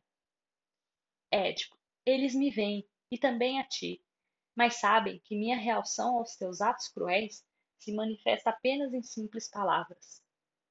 Creonte, já não consigo dominar a minha cólera, embora esteja só e a idade me pese, levá-lo-ei comigo recorrendo à força. Édipo, ah, infeliz de mim! Corifeu dirigindo-se a Creonte. Tua resolução é realmente inabalável, estrangeiro, pois te leva a pensar que serás vencedor. Creonte, e penso. Corifeu, nada mais serei em minha terra se conseguires consumar o teu intento. Creonte, o fraco vence o forte quando a causa é justa. Édipo, ouviste-lhe as palavras? Corifeu, sim, eu as ouvi. Mas nunca ele as transformará em realidade. Creonte. Zeus sabe, tu, porém, não podes ter certeza. Corifeu. Não percebes que estás dizendo uma insolência? Creonte. É insolência, mas terás de suportá-la. Corifeu. Conclamo todos vós do povo e vossos chefes a virem ajudar-nos imediatamente. Eles já marcham para cruzar a fronteira. Entra Teseu e seu séquito. Teseu. Que apelo é este? Que passa? Qual a causa desse temor que me obrigou a interromper o sacrifício oferecido ao, aos deuses dos mares, protetor de Colona, em frente ao altar? Dizei-me, pois desejo estar a par de tudo. Por que tive de vir correndo até aqui, com rapidez superior à de meus pés? Édipo, meu grande amigo, reconheço a tua voz. Aquele homem tratou-me de modo ignóbil. Teseu, que te fizeram? Quem te destratou? Explica-me. Édipo.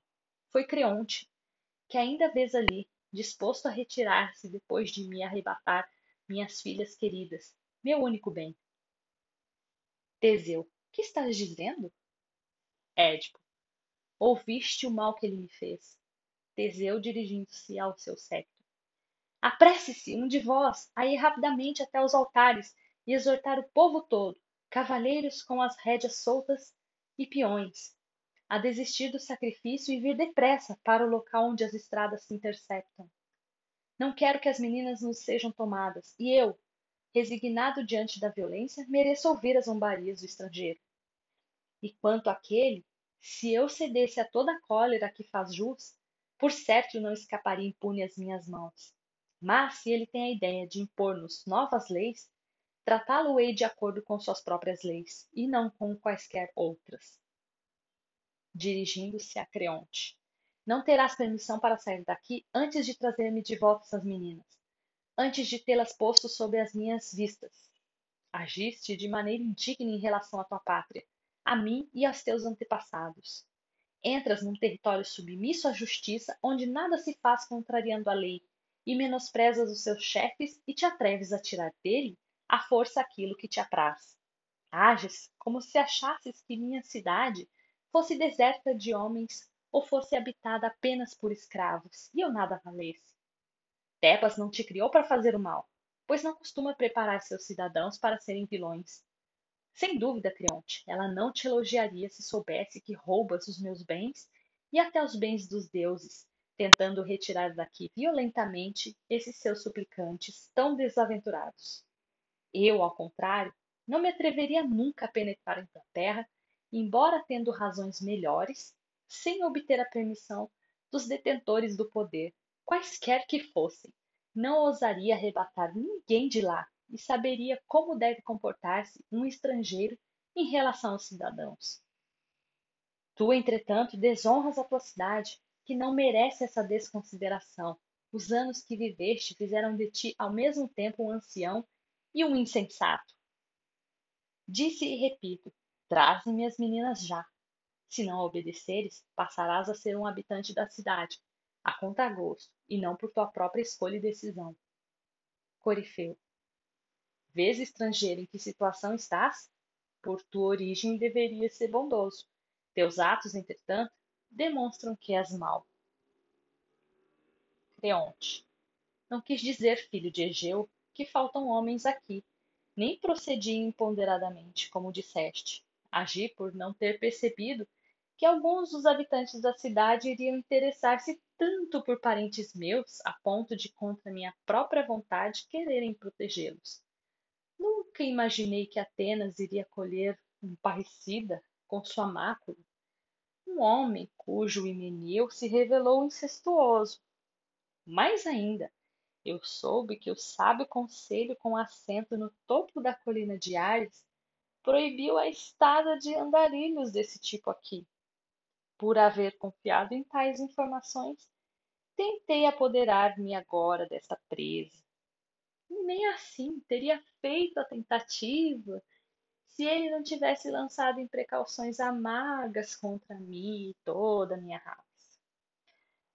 Diante desse tratamento insultuoso, considerei-me no dever de revidar. A cólera não envelhece e só a morte a doma, apenas os defuntos não a sentem. Procede então como te parecer melhor. Digo que, embora minha causa seja justa, o fato de estar longe de minha cidade deixa-me fraco. Mas, apesar da velhice, reagirei a qualquer atos contra mim. Édipo. Que queres insultar, coração imprudente? Este ancião que sou? Ou queres atingir-te? Teus lábios lançam contra mim assassinatos, núpcias, desgraças, tudo o que tenho sofrido. Ah, infeliz de mim, sem qualquer culpa minha para a satisfação dos deuses ressentidos? Quem sabe, há muito tempo com meus ancestrais, em mim não acharia sequer um pecado que me infamasse e me fizesse merecer a acusação de provocar todos os outros que por acaso cometi contra mim mesmo e contra meus parentes, sem me aperceber. Agora, explica-me, se por meio do oráculo a voz de um Deus disse ao meu pai que um filho seu um dia o mataria, como poderias condenar-me por essa morte justamente a mim, que ainda não tinha sequer nascido, que nenhum pai havia até então gerado, que nenhum útero de mãe já concebera? E se, nascido apenas para desventuras como nasci, vi-me diante de meu pai, fui obrigada a enfrentá-lo e o matei sem ter a mínima noção do que fazia e sem saber também quem era minha vítima. Como alguém poderia agora condenar-me por um ato sabidamente involuntário?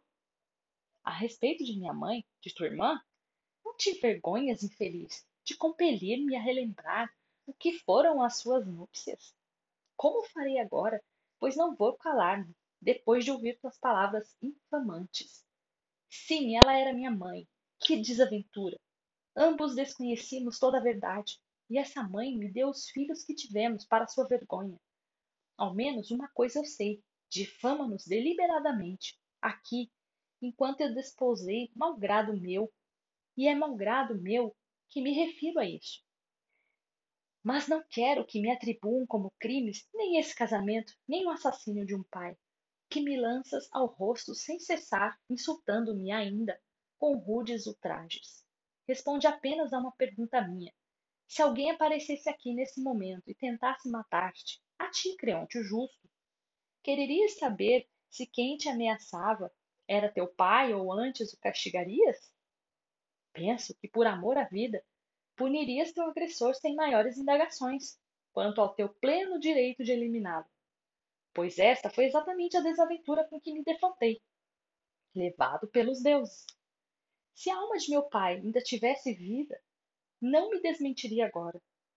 Tu, porém, que não és justo e sempre tens a pretensão de estar falando bem, sem fazer distinção, entre os assuntos lícitos e os interditos, vens lançar sobre mim essas infâmias todas, apesar de haver tanta gente nos ouvindo. Achas conveniente ainda enaltecer o nome de Teseu e seu modo louvável de governar a sua terra, mas ignoras, em meio a tantos elogios, que se existe uma cidade cuidadosa dos deveres em relação aos deuses, mais que qualquer outra, ela se chama Atenas, pois queres roubar-lhes o suplicante, o ancião, que agora sou, e já te apoderaste de minhas crianças, para levar-nos contigo tranquilamente. Por isso invoco aqui e agora aquelas deusas, suplico-lhes, conjuro-as com minhas preces, a me ajudarem como santas aliadas, para que possas afinal aquilatar a guarladilha dos guardiães deste lugar. Corifeu, esse estrangeiro rei é um homem de bem. Suas desditas arruinaram-lhe a existência e lhes dão direito de ser socorrido. Teseu. Já se falou demais, os agressores agem e nós, as vítimas, estamos indecisos. Creonte. Que devereis fazer como homem indefeso? Teseu. Mostra-me a rota que nos levará a elas Seguir-te-ei, pois se as detenho onde imagino, tu mesmo hás de levar-me até o esconderijo. Se seus guardas se dispuserem a fugir, nada farei, pois outros agirão por mim, e deles teus homens jamais escaparão para dar graças aos bons deuses. Caminhemos, fica sabendo. Quem empreendia será preso, e o destino já tem nas mãos o caçador. Tesouro obtido pela astúcia desonesta não conserva, e nisso não terás ninguém para ajudar-te, pois tenho plena certeza de que não te faltaram cúmplices e apoio para chegares à ousadia e violência que agora ostentas. Confiavas certamente em alguém quando decidiste agir assim. Terei de estar atento a essas circunstâncias para evitar que considerem minha pátria tão fraca a ponto de curvar-se a um homem só. Segues o meu raciocínio ou minha fala está soando agora tão inútil quanto te pareceu na hora de tramar teus golpes? Creonte.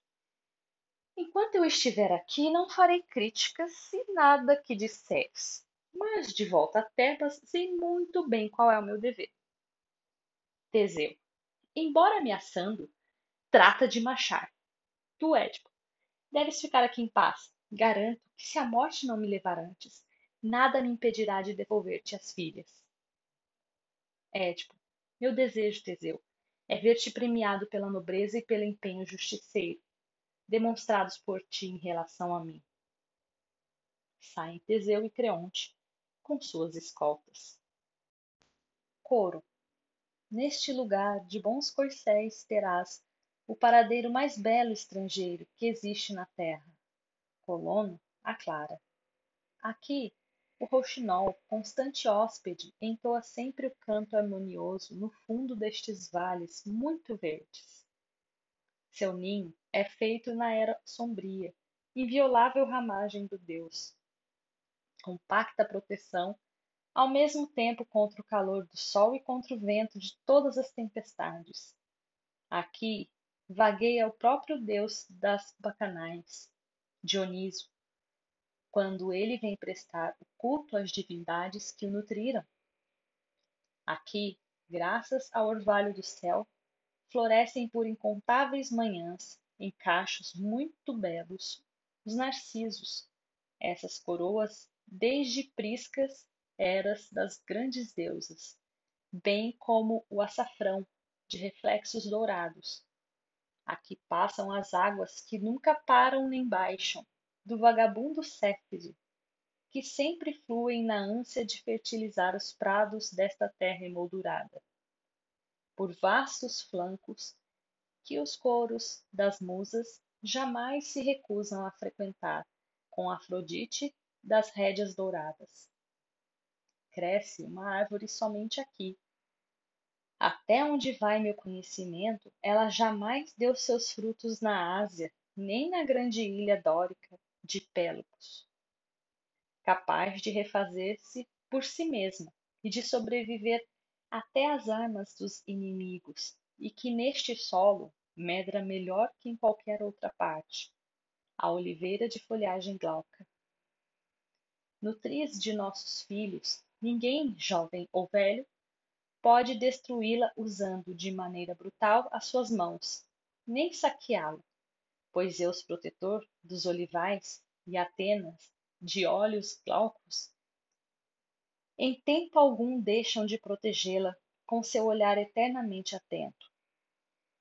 Devo falar ainda de outra glória, a mais grata a esta cidade-mãe, nossos cavalos e potros e o mar, dons recebidos de um Deus poderoso, de que todos nos envaidecemos. Foste tu, filho de Cronos, que um dia nos elevaste a este grau de orgulho. Tu, Poseidon, Senhor de todos nós, quando nos deste pela primeira vez os freios que dominam os cavalos, e em nossas mãos puseste os remos bons que saltam sobre o mar, fazendo as naus parecerem Nereidas de cem pés. Teseu. Estou certo de que ninguém virá tirar-te daqui se eu não quiser. Infladas pela cólera, as ameaças com frequência se propagam, como palavras vãs. Mas logo que o espírito retoma o seu domínio, elas desaparecem. Se essas pessoas creem-se bastante fortes para tentar amedrontar-nos, propalando que têm poderes para levar-te daqui, poderão confrontar-se em seu cometimento. Com um mar imenso e mais ainda intransponível. Mesmo sem te fazer promessas, eu garanto que nada tens a recear, se realmente foi Febo quem te trouxe até estas paragens.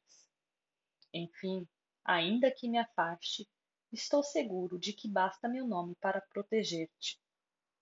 Teseu afasta-se com sua escolta. Coro. Pensar em velhos males esquecidos é perigoso. Embora seja assim, desejo que me fales, estrangeiro. Édipo. De quê? Coro. Do sofrimento insuportável e inevitável que tens enfrentado. Édipo. Suplico-te pela hospitalidade, Cala-te, são coisas horripilantes. Coro. Trata-se de rumores persistentes e múltiplos. Estou interessado, estrangeiro, em saber toda a verdade. Édipo. Ah, infeliz de mim. Coro. Cede, suplico-te. Édipo. Ai de mim. Coro. Satisfaz-me, assim farei o mesmo quanto aos teus desejos. Édipo. Meus sofrimentos são inesquecíveis. Sofri-os sem saber o que fazia. Os deuses são as minhas testemunhas, e tudo aconteceu malgrado meu. Coro. Mas como? Édipo. Numa união criminosa, sem meu conhecimento, a própria Tebas colheu-me na armadilha de umas núpcias que foram a minha infelicidade. Coro. Levaste para o leito nupcial a tua própria mãe, ouvi dizer, dando-lhe então aquele nome infame? Édipo. Ah, estrangeiro, ouvir estas palavras é como se fosses a morte, essas minhas duas crianças. Coro. Que vais dizer, Édipo? Édipo. Minhas filhinhas, duas maldições. Coro. Ah, Zeus, Édipo. Nasceram da mãe que me teve. Coro. As duas são, portanto, filhas tuas. Édipo. E ao mesmo tempo irmãs do próprio pai. Coro. Ah! Édipo. Sucessão de inúmeras desgraças. Coro. Sofreste? Édipo. Sim, males inolvidáveis. Coro. Pecaste? Édipo. Não, eu não pequei. Coro. Mas como? Édipo. Minha cidade ofereceu-me um prêmio por meus serviços, que eu preferiria em tempo algum ter recebido dela. Coro. Que dizes, infeliz? Fostes, de fato, Édipo. Que me perguntas? Que tentas saber? Coro. O causador da morte de teu pai? Édipo.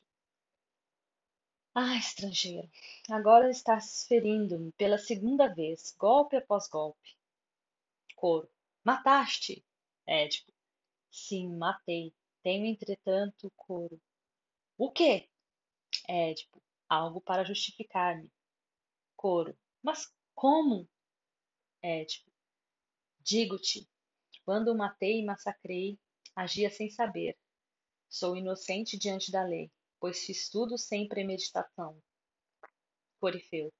Mas eis aqui convosco nosso rei Teseu, filho de Egeu, veio atendendo ao teu apelo. Chega Teseu com sua escolta. Teseu.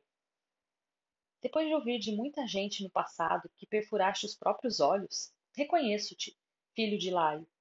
Agora, por ouvir dizer a caminho daqui, tenho plena certeza identificam-te os andrajos e esse rosto marcado pela dor, cheio de compaixão. Quero saber de ti, desventurado Édipo. Que súplica farás a mim e à cidade com tua infortunada companheira? Fala!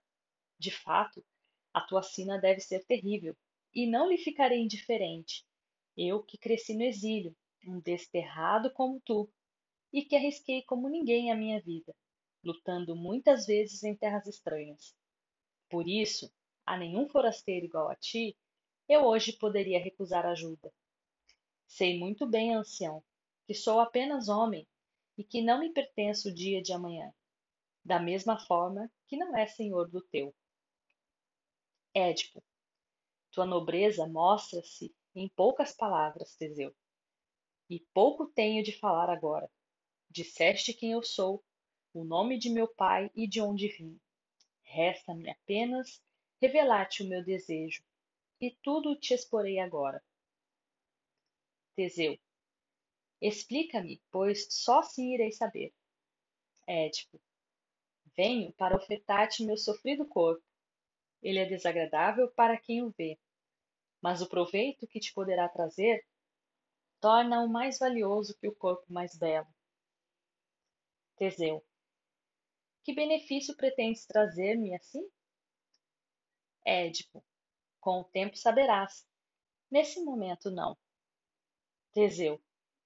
Quando esse benefício se revelará? Édipo. Quando eu morrer e me tiveres sepultado. Teseu. Falas apenas do final de tua vida. Esqueces-te do tempo que ainda te resta ou não dás o menor valor a todo ele? Édipo. Em minha opinião, o fim abrange tudo. Teseu. Pedes então um favor insignificante. Édipo. Presta atenção. A contenda não será fácil. Teseu. Estás falando de teus filhos ou de mim? Édipo. Já os vejo dando ordens para levarem. Teseu. É isso que desejas? Não penses, então, que teu exílio possa cobrir-te de glória. Édipo. Enquanto eu desejava, eles me rechaçaram. Teseu. És tolo se não sabes que o ressentimento é prejudicial durante a adversidade. Édipo. Censura-me depois de ouvir-me, antes não. Teseu.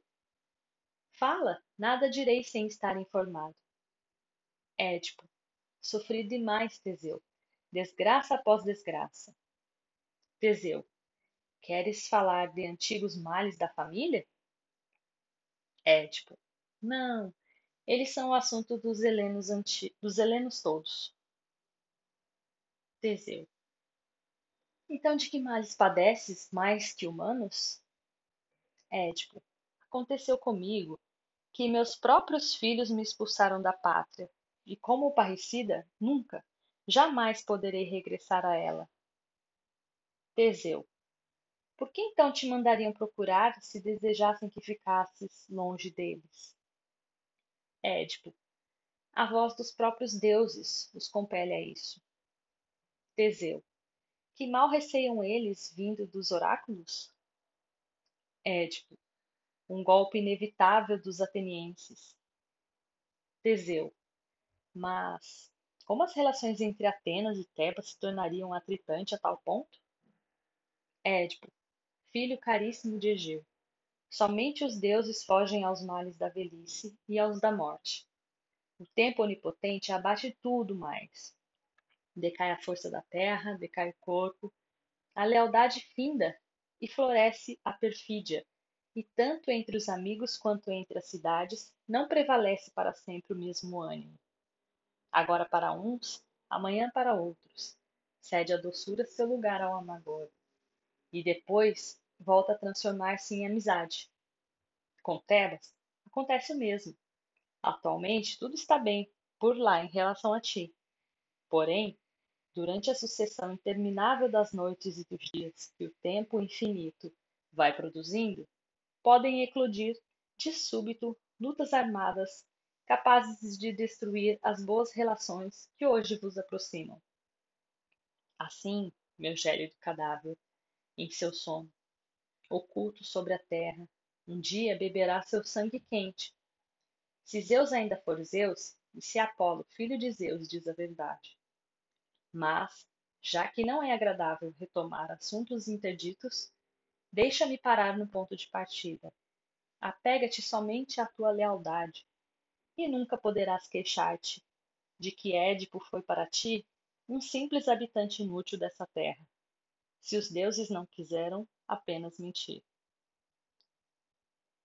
Corifeu dirigindo-se a Teseu. Desde o princípio, rei, este homem demonstrou seu desejo de cumprir essas promessas, e também outras a favor de nossa terra. Teseu, dirigindo-se ao Corifeu. Quem poderia ser indiferente então a este homem que nos vem como um amigo? Primeiro, o lar de um aliado sempre acolhe um hóspede que pode usá-lo como dono. Depois, ele chegou aqui na condição de suplicante em relação aos nossos deuses, oferecendo-nos, a mim e a nossa terra, um tributo que nada tem de desprezível. Em retribuição a tal favor, acolho-o como habitante do lugar. Se ele prefere ficar aqui, incubo-te de cuidar dele. Dirigindo-se a Édipo, mas, se ao contrário preferisses estrangeiro partir comigo, a escolha depende de ti. Em qualquer circunstância, eu estarei de acordo. Édipo. Seja generoso sempre com tais homens, Zeus. Teseu.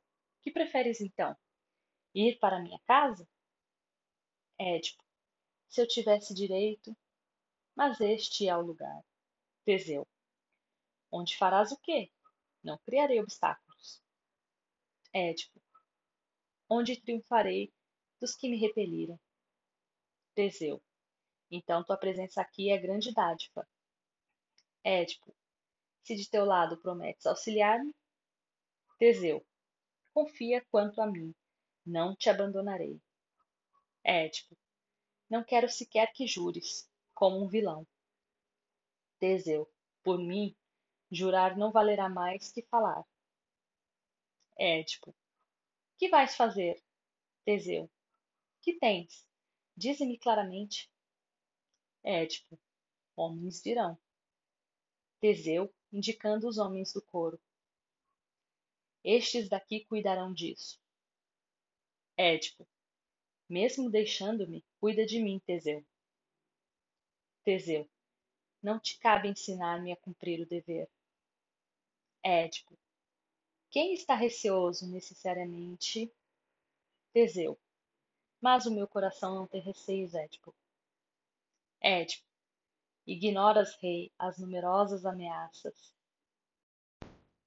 ou esta será celebrada até nos céus. Não se trata somente de palavras, pai. Antígona. Cala-te, estão chegando aqui alguns anciões. Agora olham-te sentado nesta pedra. Édipo. Calar-me-ei e tu, oculta-me no bosque, fora da estrada. Quero ouvir-lhes as palavras, pois as informações nos faz ser prudentes. Édipo oculta-se no bosque com Antígona. Entra o coro, composto de anciãos coloneses, distribuídos em pequenos grupos e conversando em cena. Coro. Muita atenção, quem é? Onde ele está? Em que lugar se oculta esse insolente, mais que todos os outros? Olha bem, procura atentamente em toda parte. O ancião, por certo, é um vagabundo, um simples vagabundo, ele não é um morador desse lugar.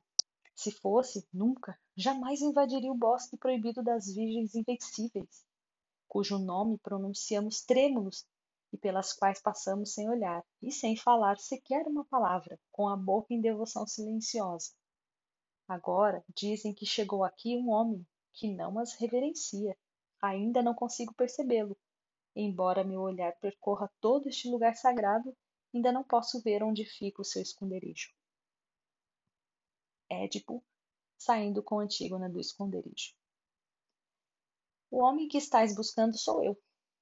Sou eu mesmo. Enxergo graças às vozes, como diz certo provérbio. Corifeu. Essa cena é terrível de ver e de ouvir. Édipo. Suplico-vos que não me olheis como um facínora. Corifeu. Zeus protetor. Quem será esse pobre ancião? Édipo. De forma alguma alguém capaz de merecer a primazia entre as criaturas venturosas, guardiãs desta terra. Se não fosse assim, não me veríeis caminhando por aqui com os olhos de outrem. E eu, que sou um homem feito, não usaria uma menina como guia. Coro. Ah, esses olhos! Já nasceste cego? Viveste muito, é óbvio, tua vida foi dura, mas se depender de mim, não a sobrecarregarás, ainda com novas desventuras, ancião. Foste longe, longe demais. Evita, andando sobre a relva deste bosque mudo, chegar inadvertidamente até a grande taça cuja água é misturada ao mel nas libações. Cuidado, estrangeiro infeliz, afasta-te daí. Há entre nós um amplo espaço, Estás me ouvindo, andarilho inditoso? Se tens algo a dizer-nos, em conversa, afasta-te do sítio proibido. Quando estiveres em lugar aberto, a todos fala. Até então, cuidado. Édipo, que decisão devo tomar agora, filha? Antígona, devemos adaptar-nos, pai, às tradições dos habitantes desta terra, obedecendo-lhes sempre que seja necessário e os ouvindo. Édipo. Concordo. Pega minha mão. Antígona. Já seguro. Édipo.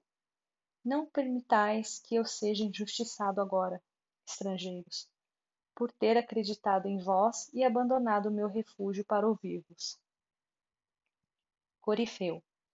Não, ancião, jamais alguém tirar-te-á contra a tua vontade daí onde estás. Édipo começa a caminhar.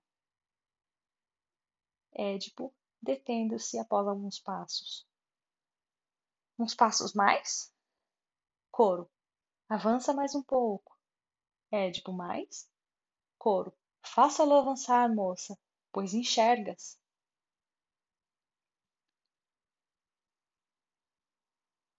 Antígona. Vem, pai, comigo, vem andando assim. Édipo. Ai de mim, Antígona. Vem marchando como um cego. Coro. Resigna-te, infeliz, como estrangeiro em solo alheio, a detestar agora tudo o que é interdito nessa terra, e a respeitar tudo o que ela prefere. Édipo. Leva-me, filha, então, ao lugar onde eu possa falar e ouvir sem infringir a piedade. Não devemos lutar contra o inevitável.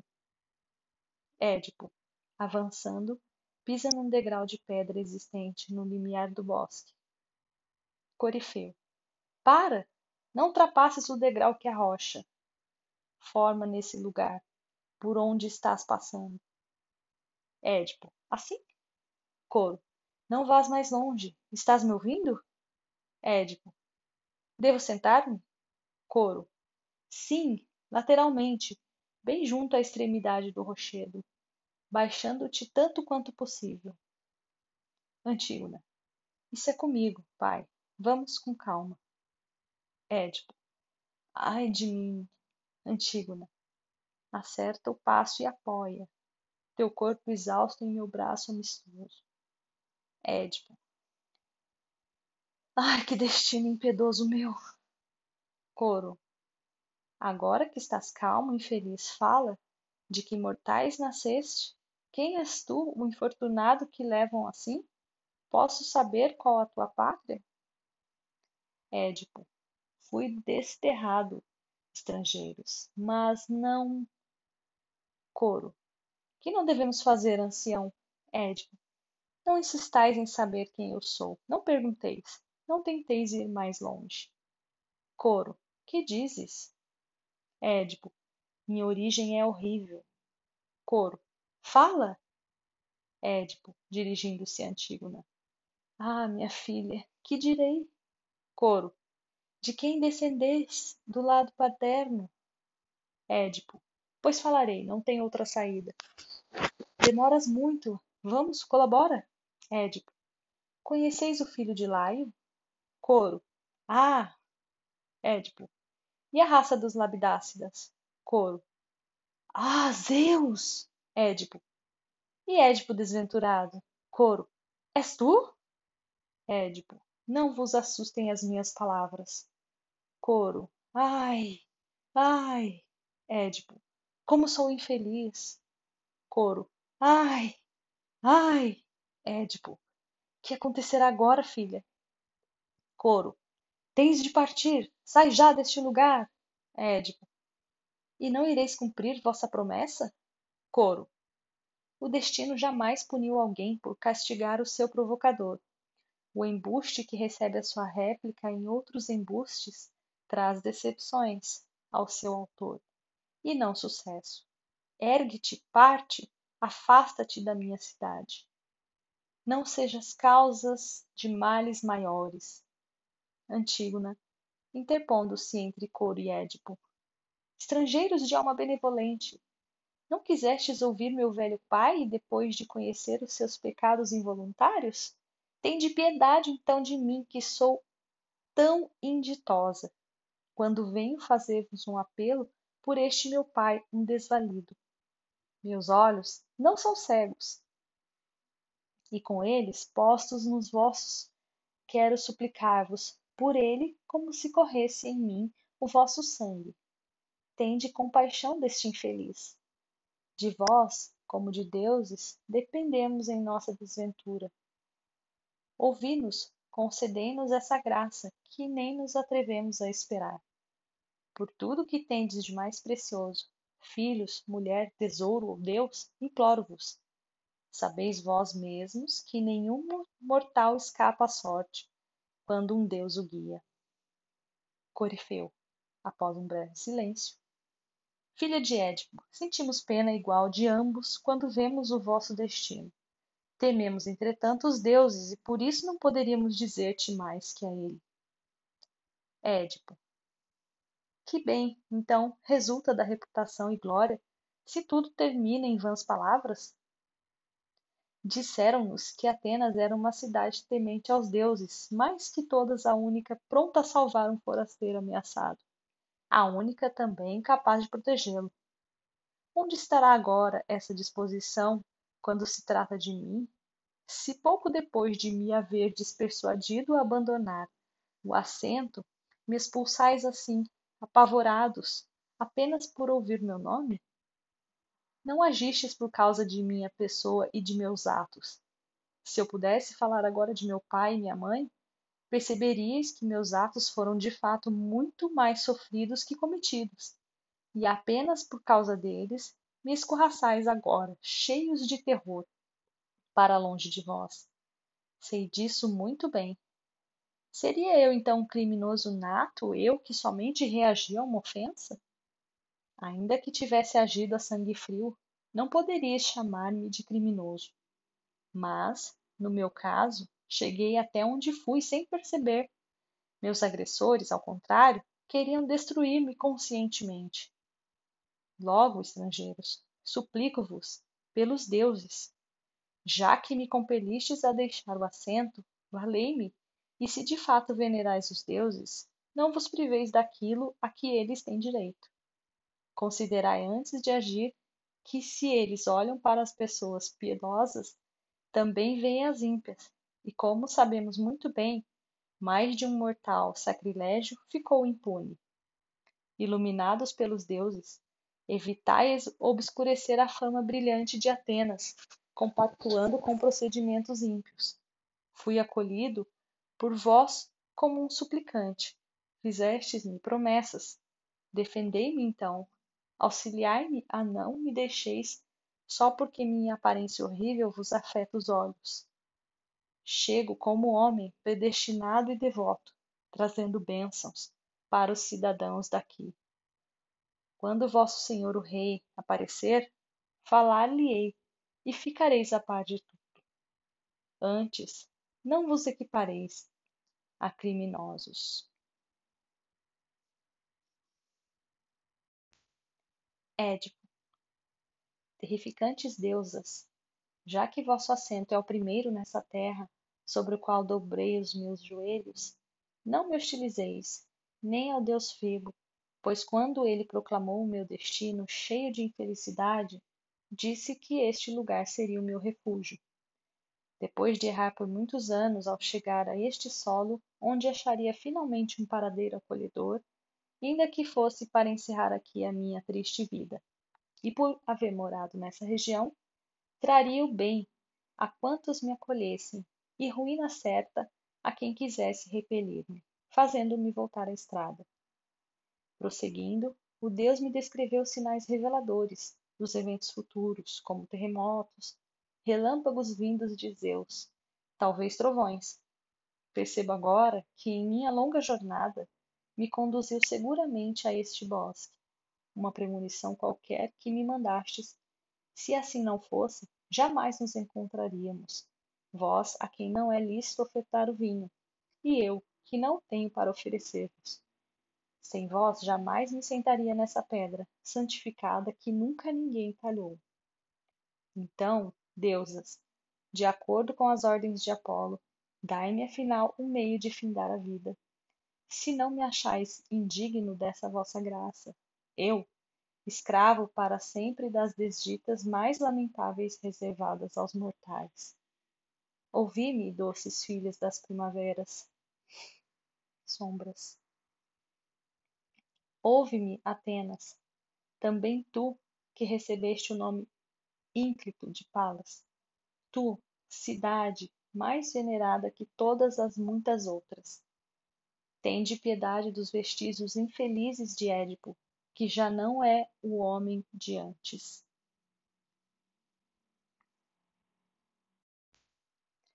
Édipo, filha do velho cego, a que lugar chegamos? Antígona, a que cidade? De que povo é esta terra? Quem irá oferecer a Édipo sem rumo uma mísera esmola? Peço tão pouco e me dão menos que esse pouco, e isso basta-me, de fato. Os sofrimentos da longa convivência e meu altivo espírito me ensinam a ser paciente. Mas, se vês um chão onde eu possa deter-me e repousar, seja em solo profano, seja em algum bosque dos deuses, para e deixa-me sentar, pois quero perguntar o nome desta terra. Devemos, como forasteiros, consultar os cidadãos daqui e ouvir-lhes os conselhos.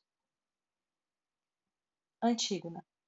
Meu pai, desventurado Édipo, já vejo as torres protetoras da cidade ao longe.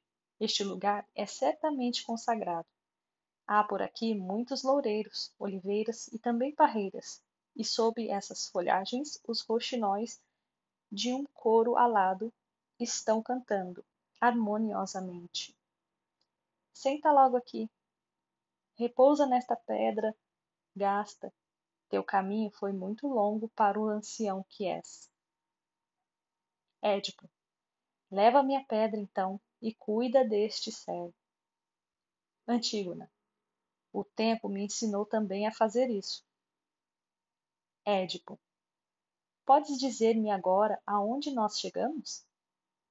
Antígona, pelo que vejo, estamos próximos de Atenas. Édipo, ouvimos dos passantes essa informação. Antígona, devo indagar o nome desta região? Édipo, sim, filha, e se podemos residir aqui. Antígona, já posso ver os habitantes. Não teremos de procurá-los. Um deles já se aproxima. Édipo. Ele está caminhando em nossa direção? Aproxima-se, passos rápidos, um morador. Antígona. Ei-lo presente, diz o que te parecer conveniente. O homem está entre nós. Édipo. Ouço, estrangeiro, essa moça que vê por mim e vê também por si mesma, dizer que estás perto de nós para tirar as nossas dúvidas. Estrangeiro. Antes de completar a tua indagação, saí dessa pedra. Estás em local interdito. Édipo. Em que local estamos? E qual é seu Deus? Estrangeiro.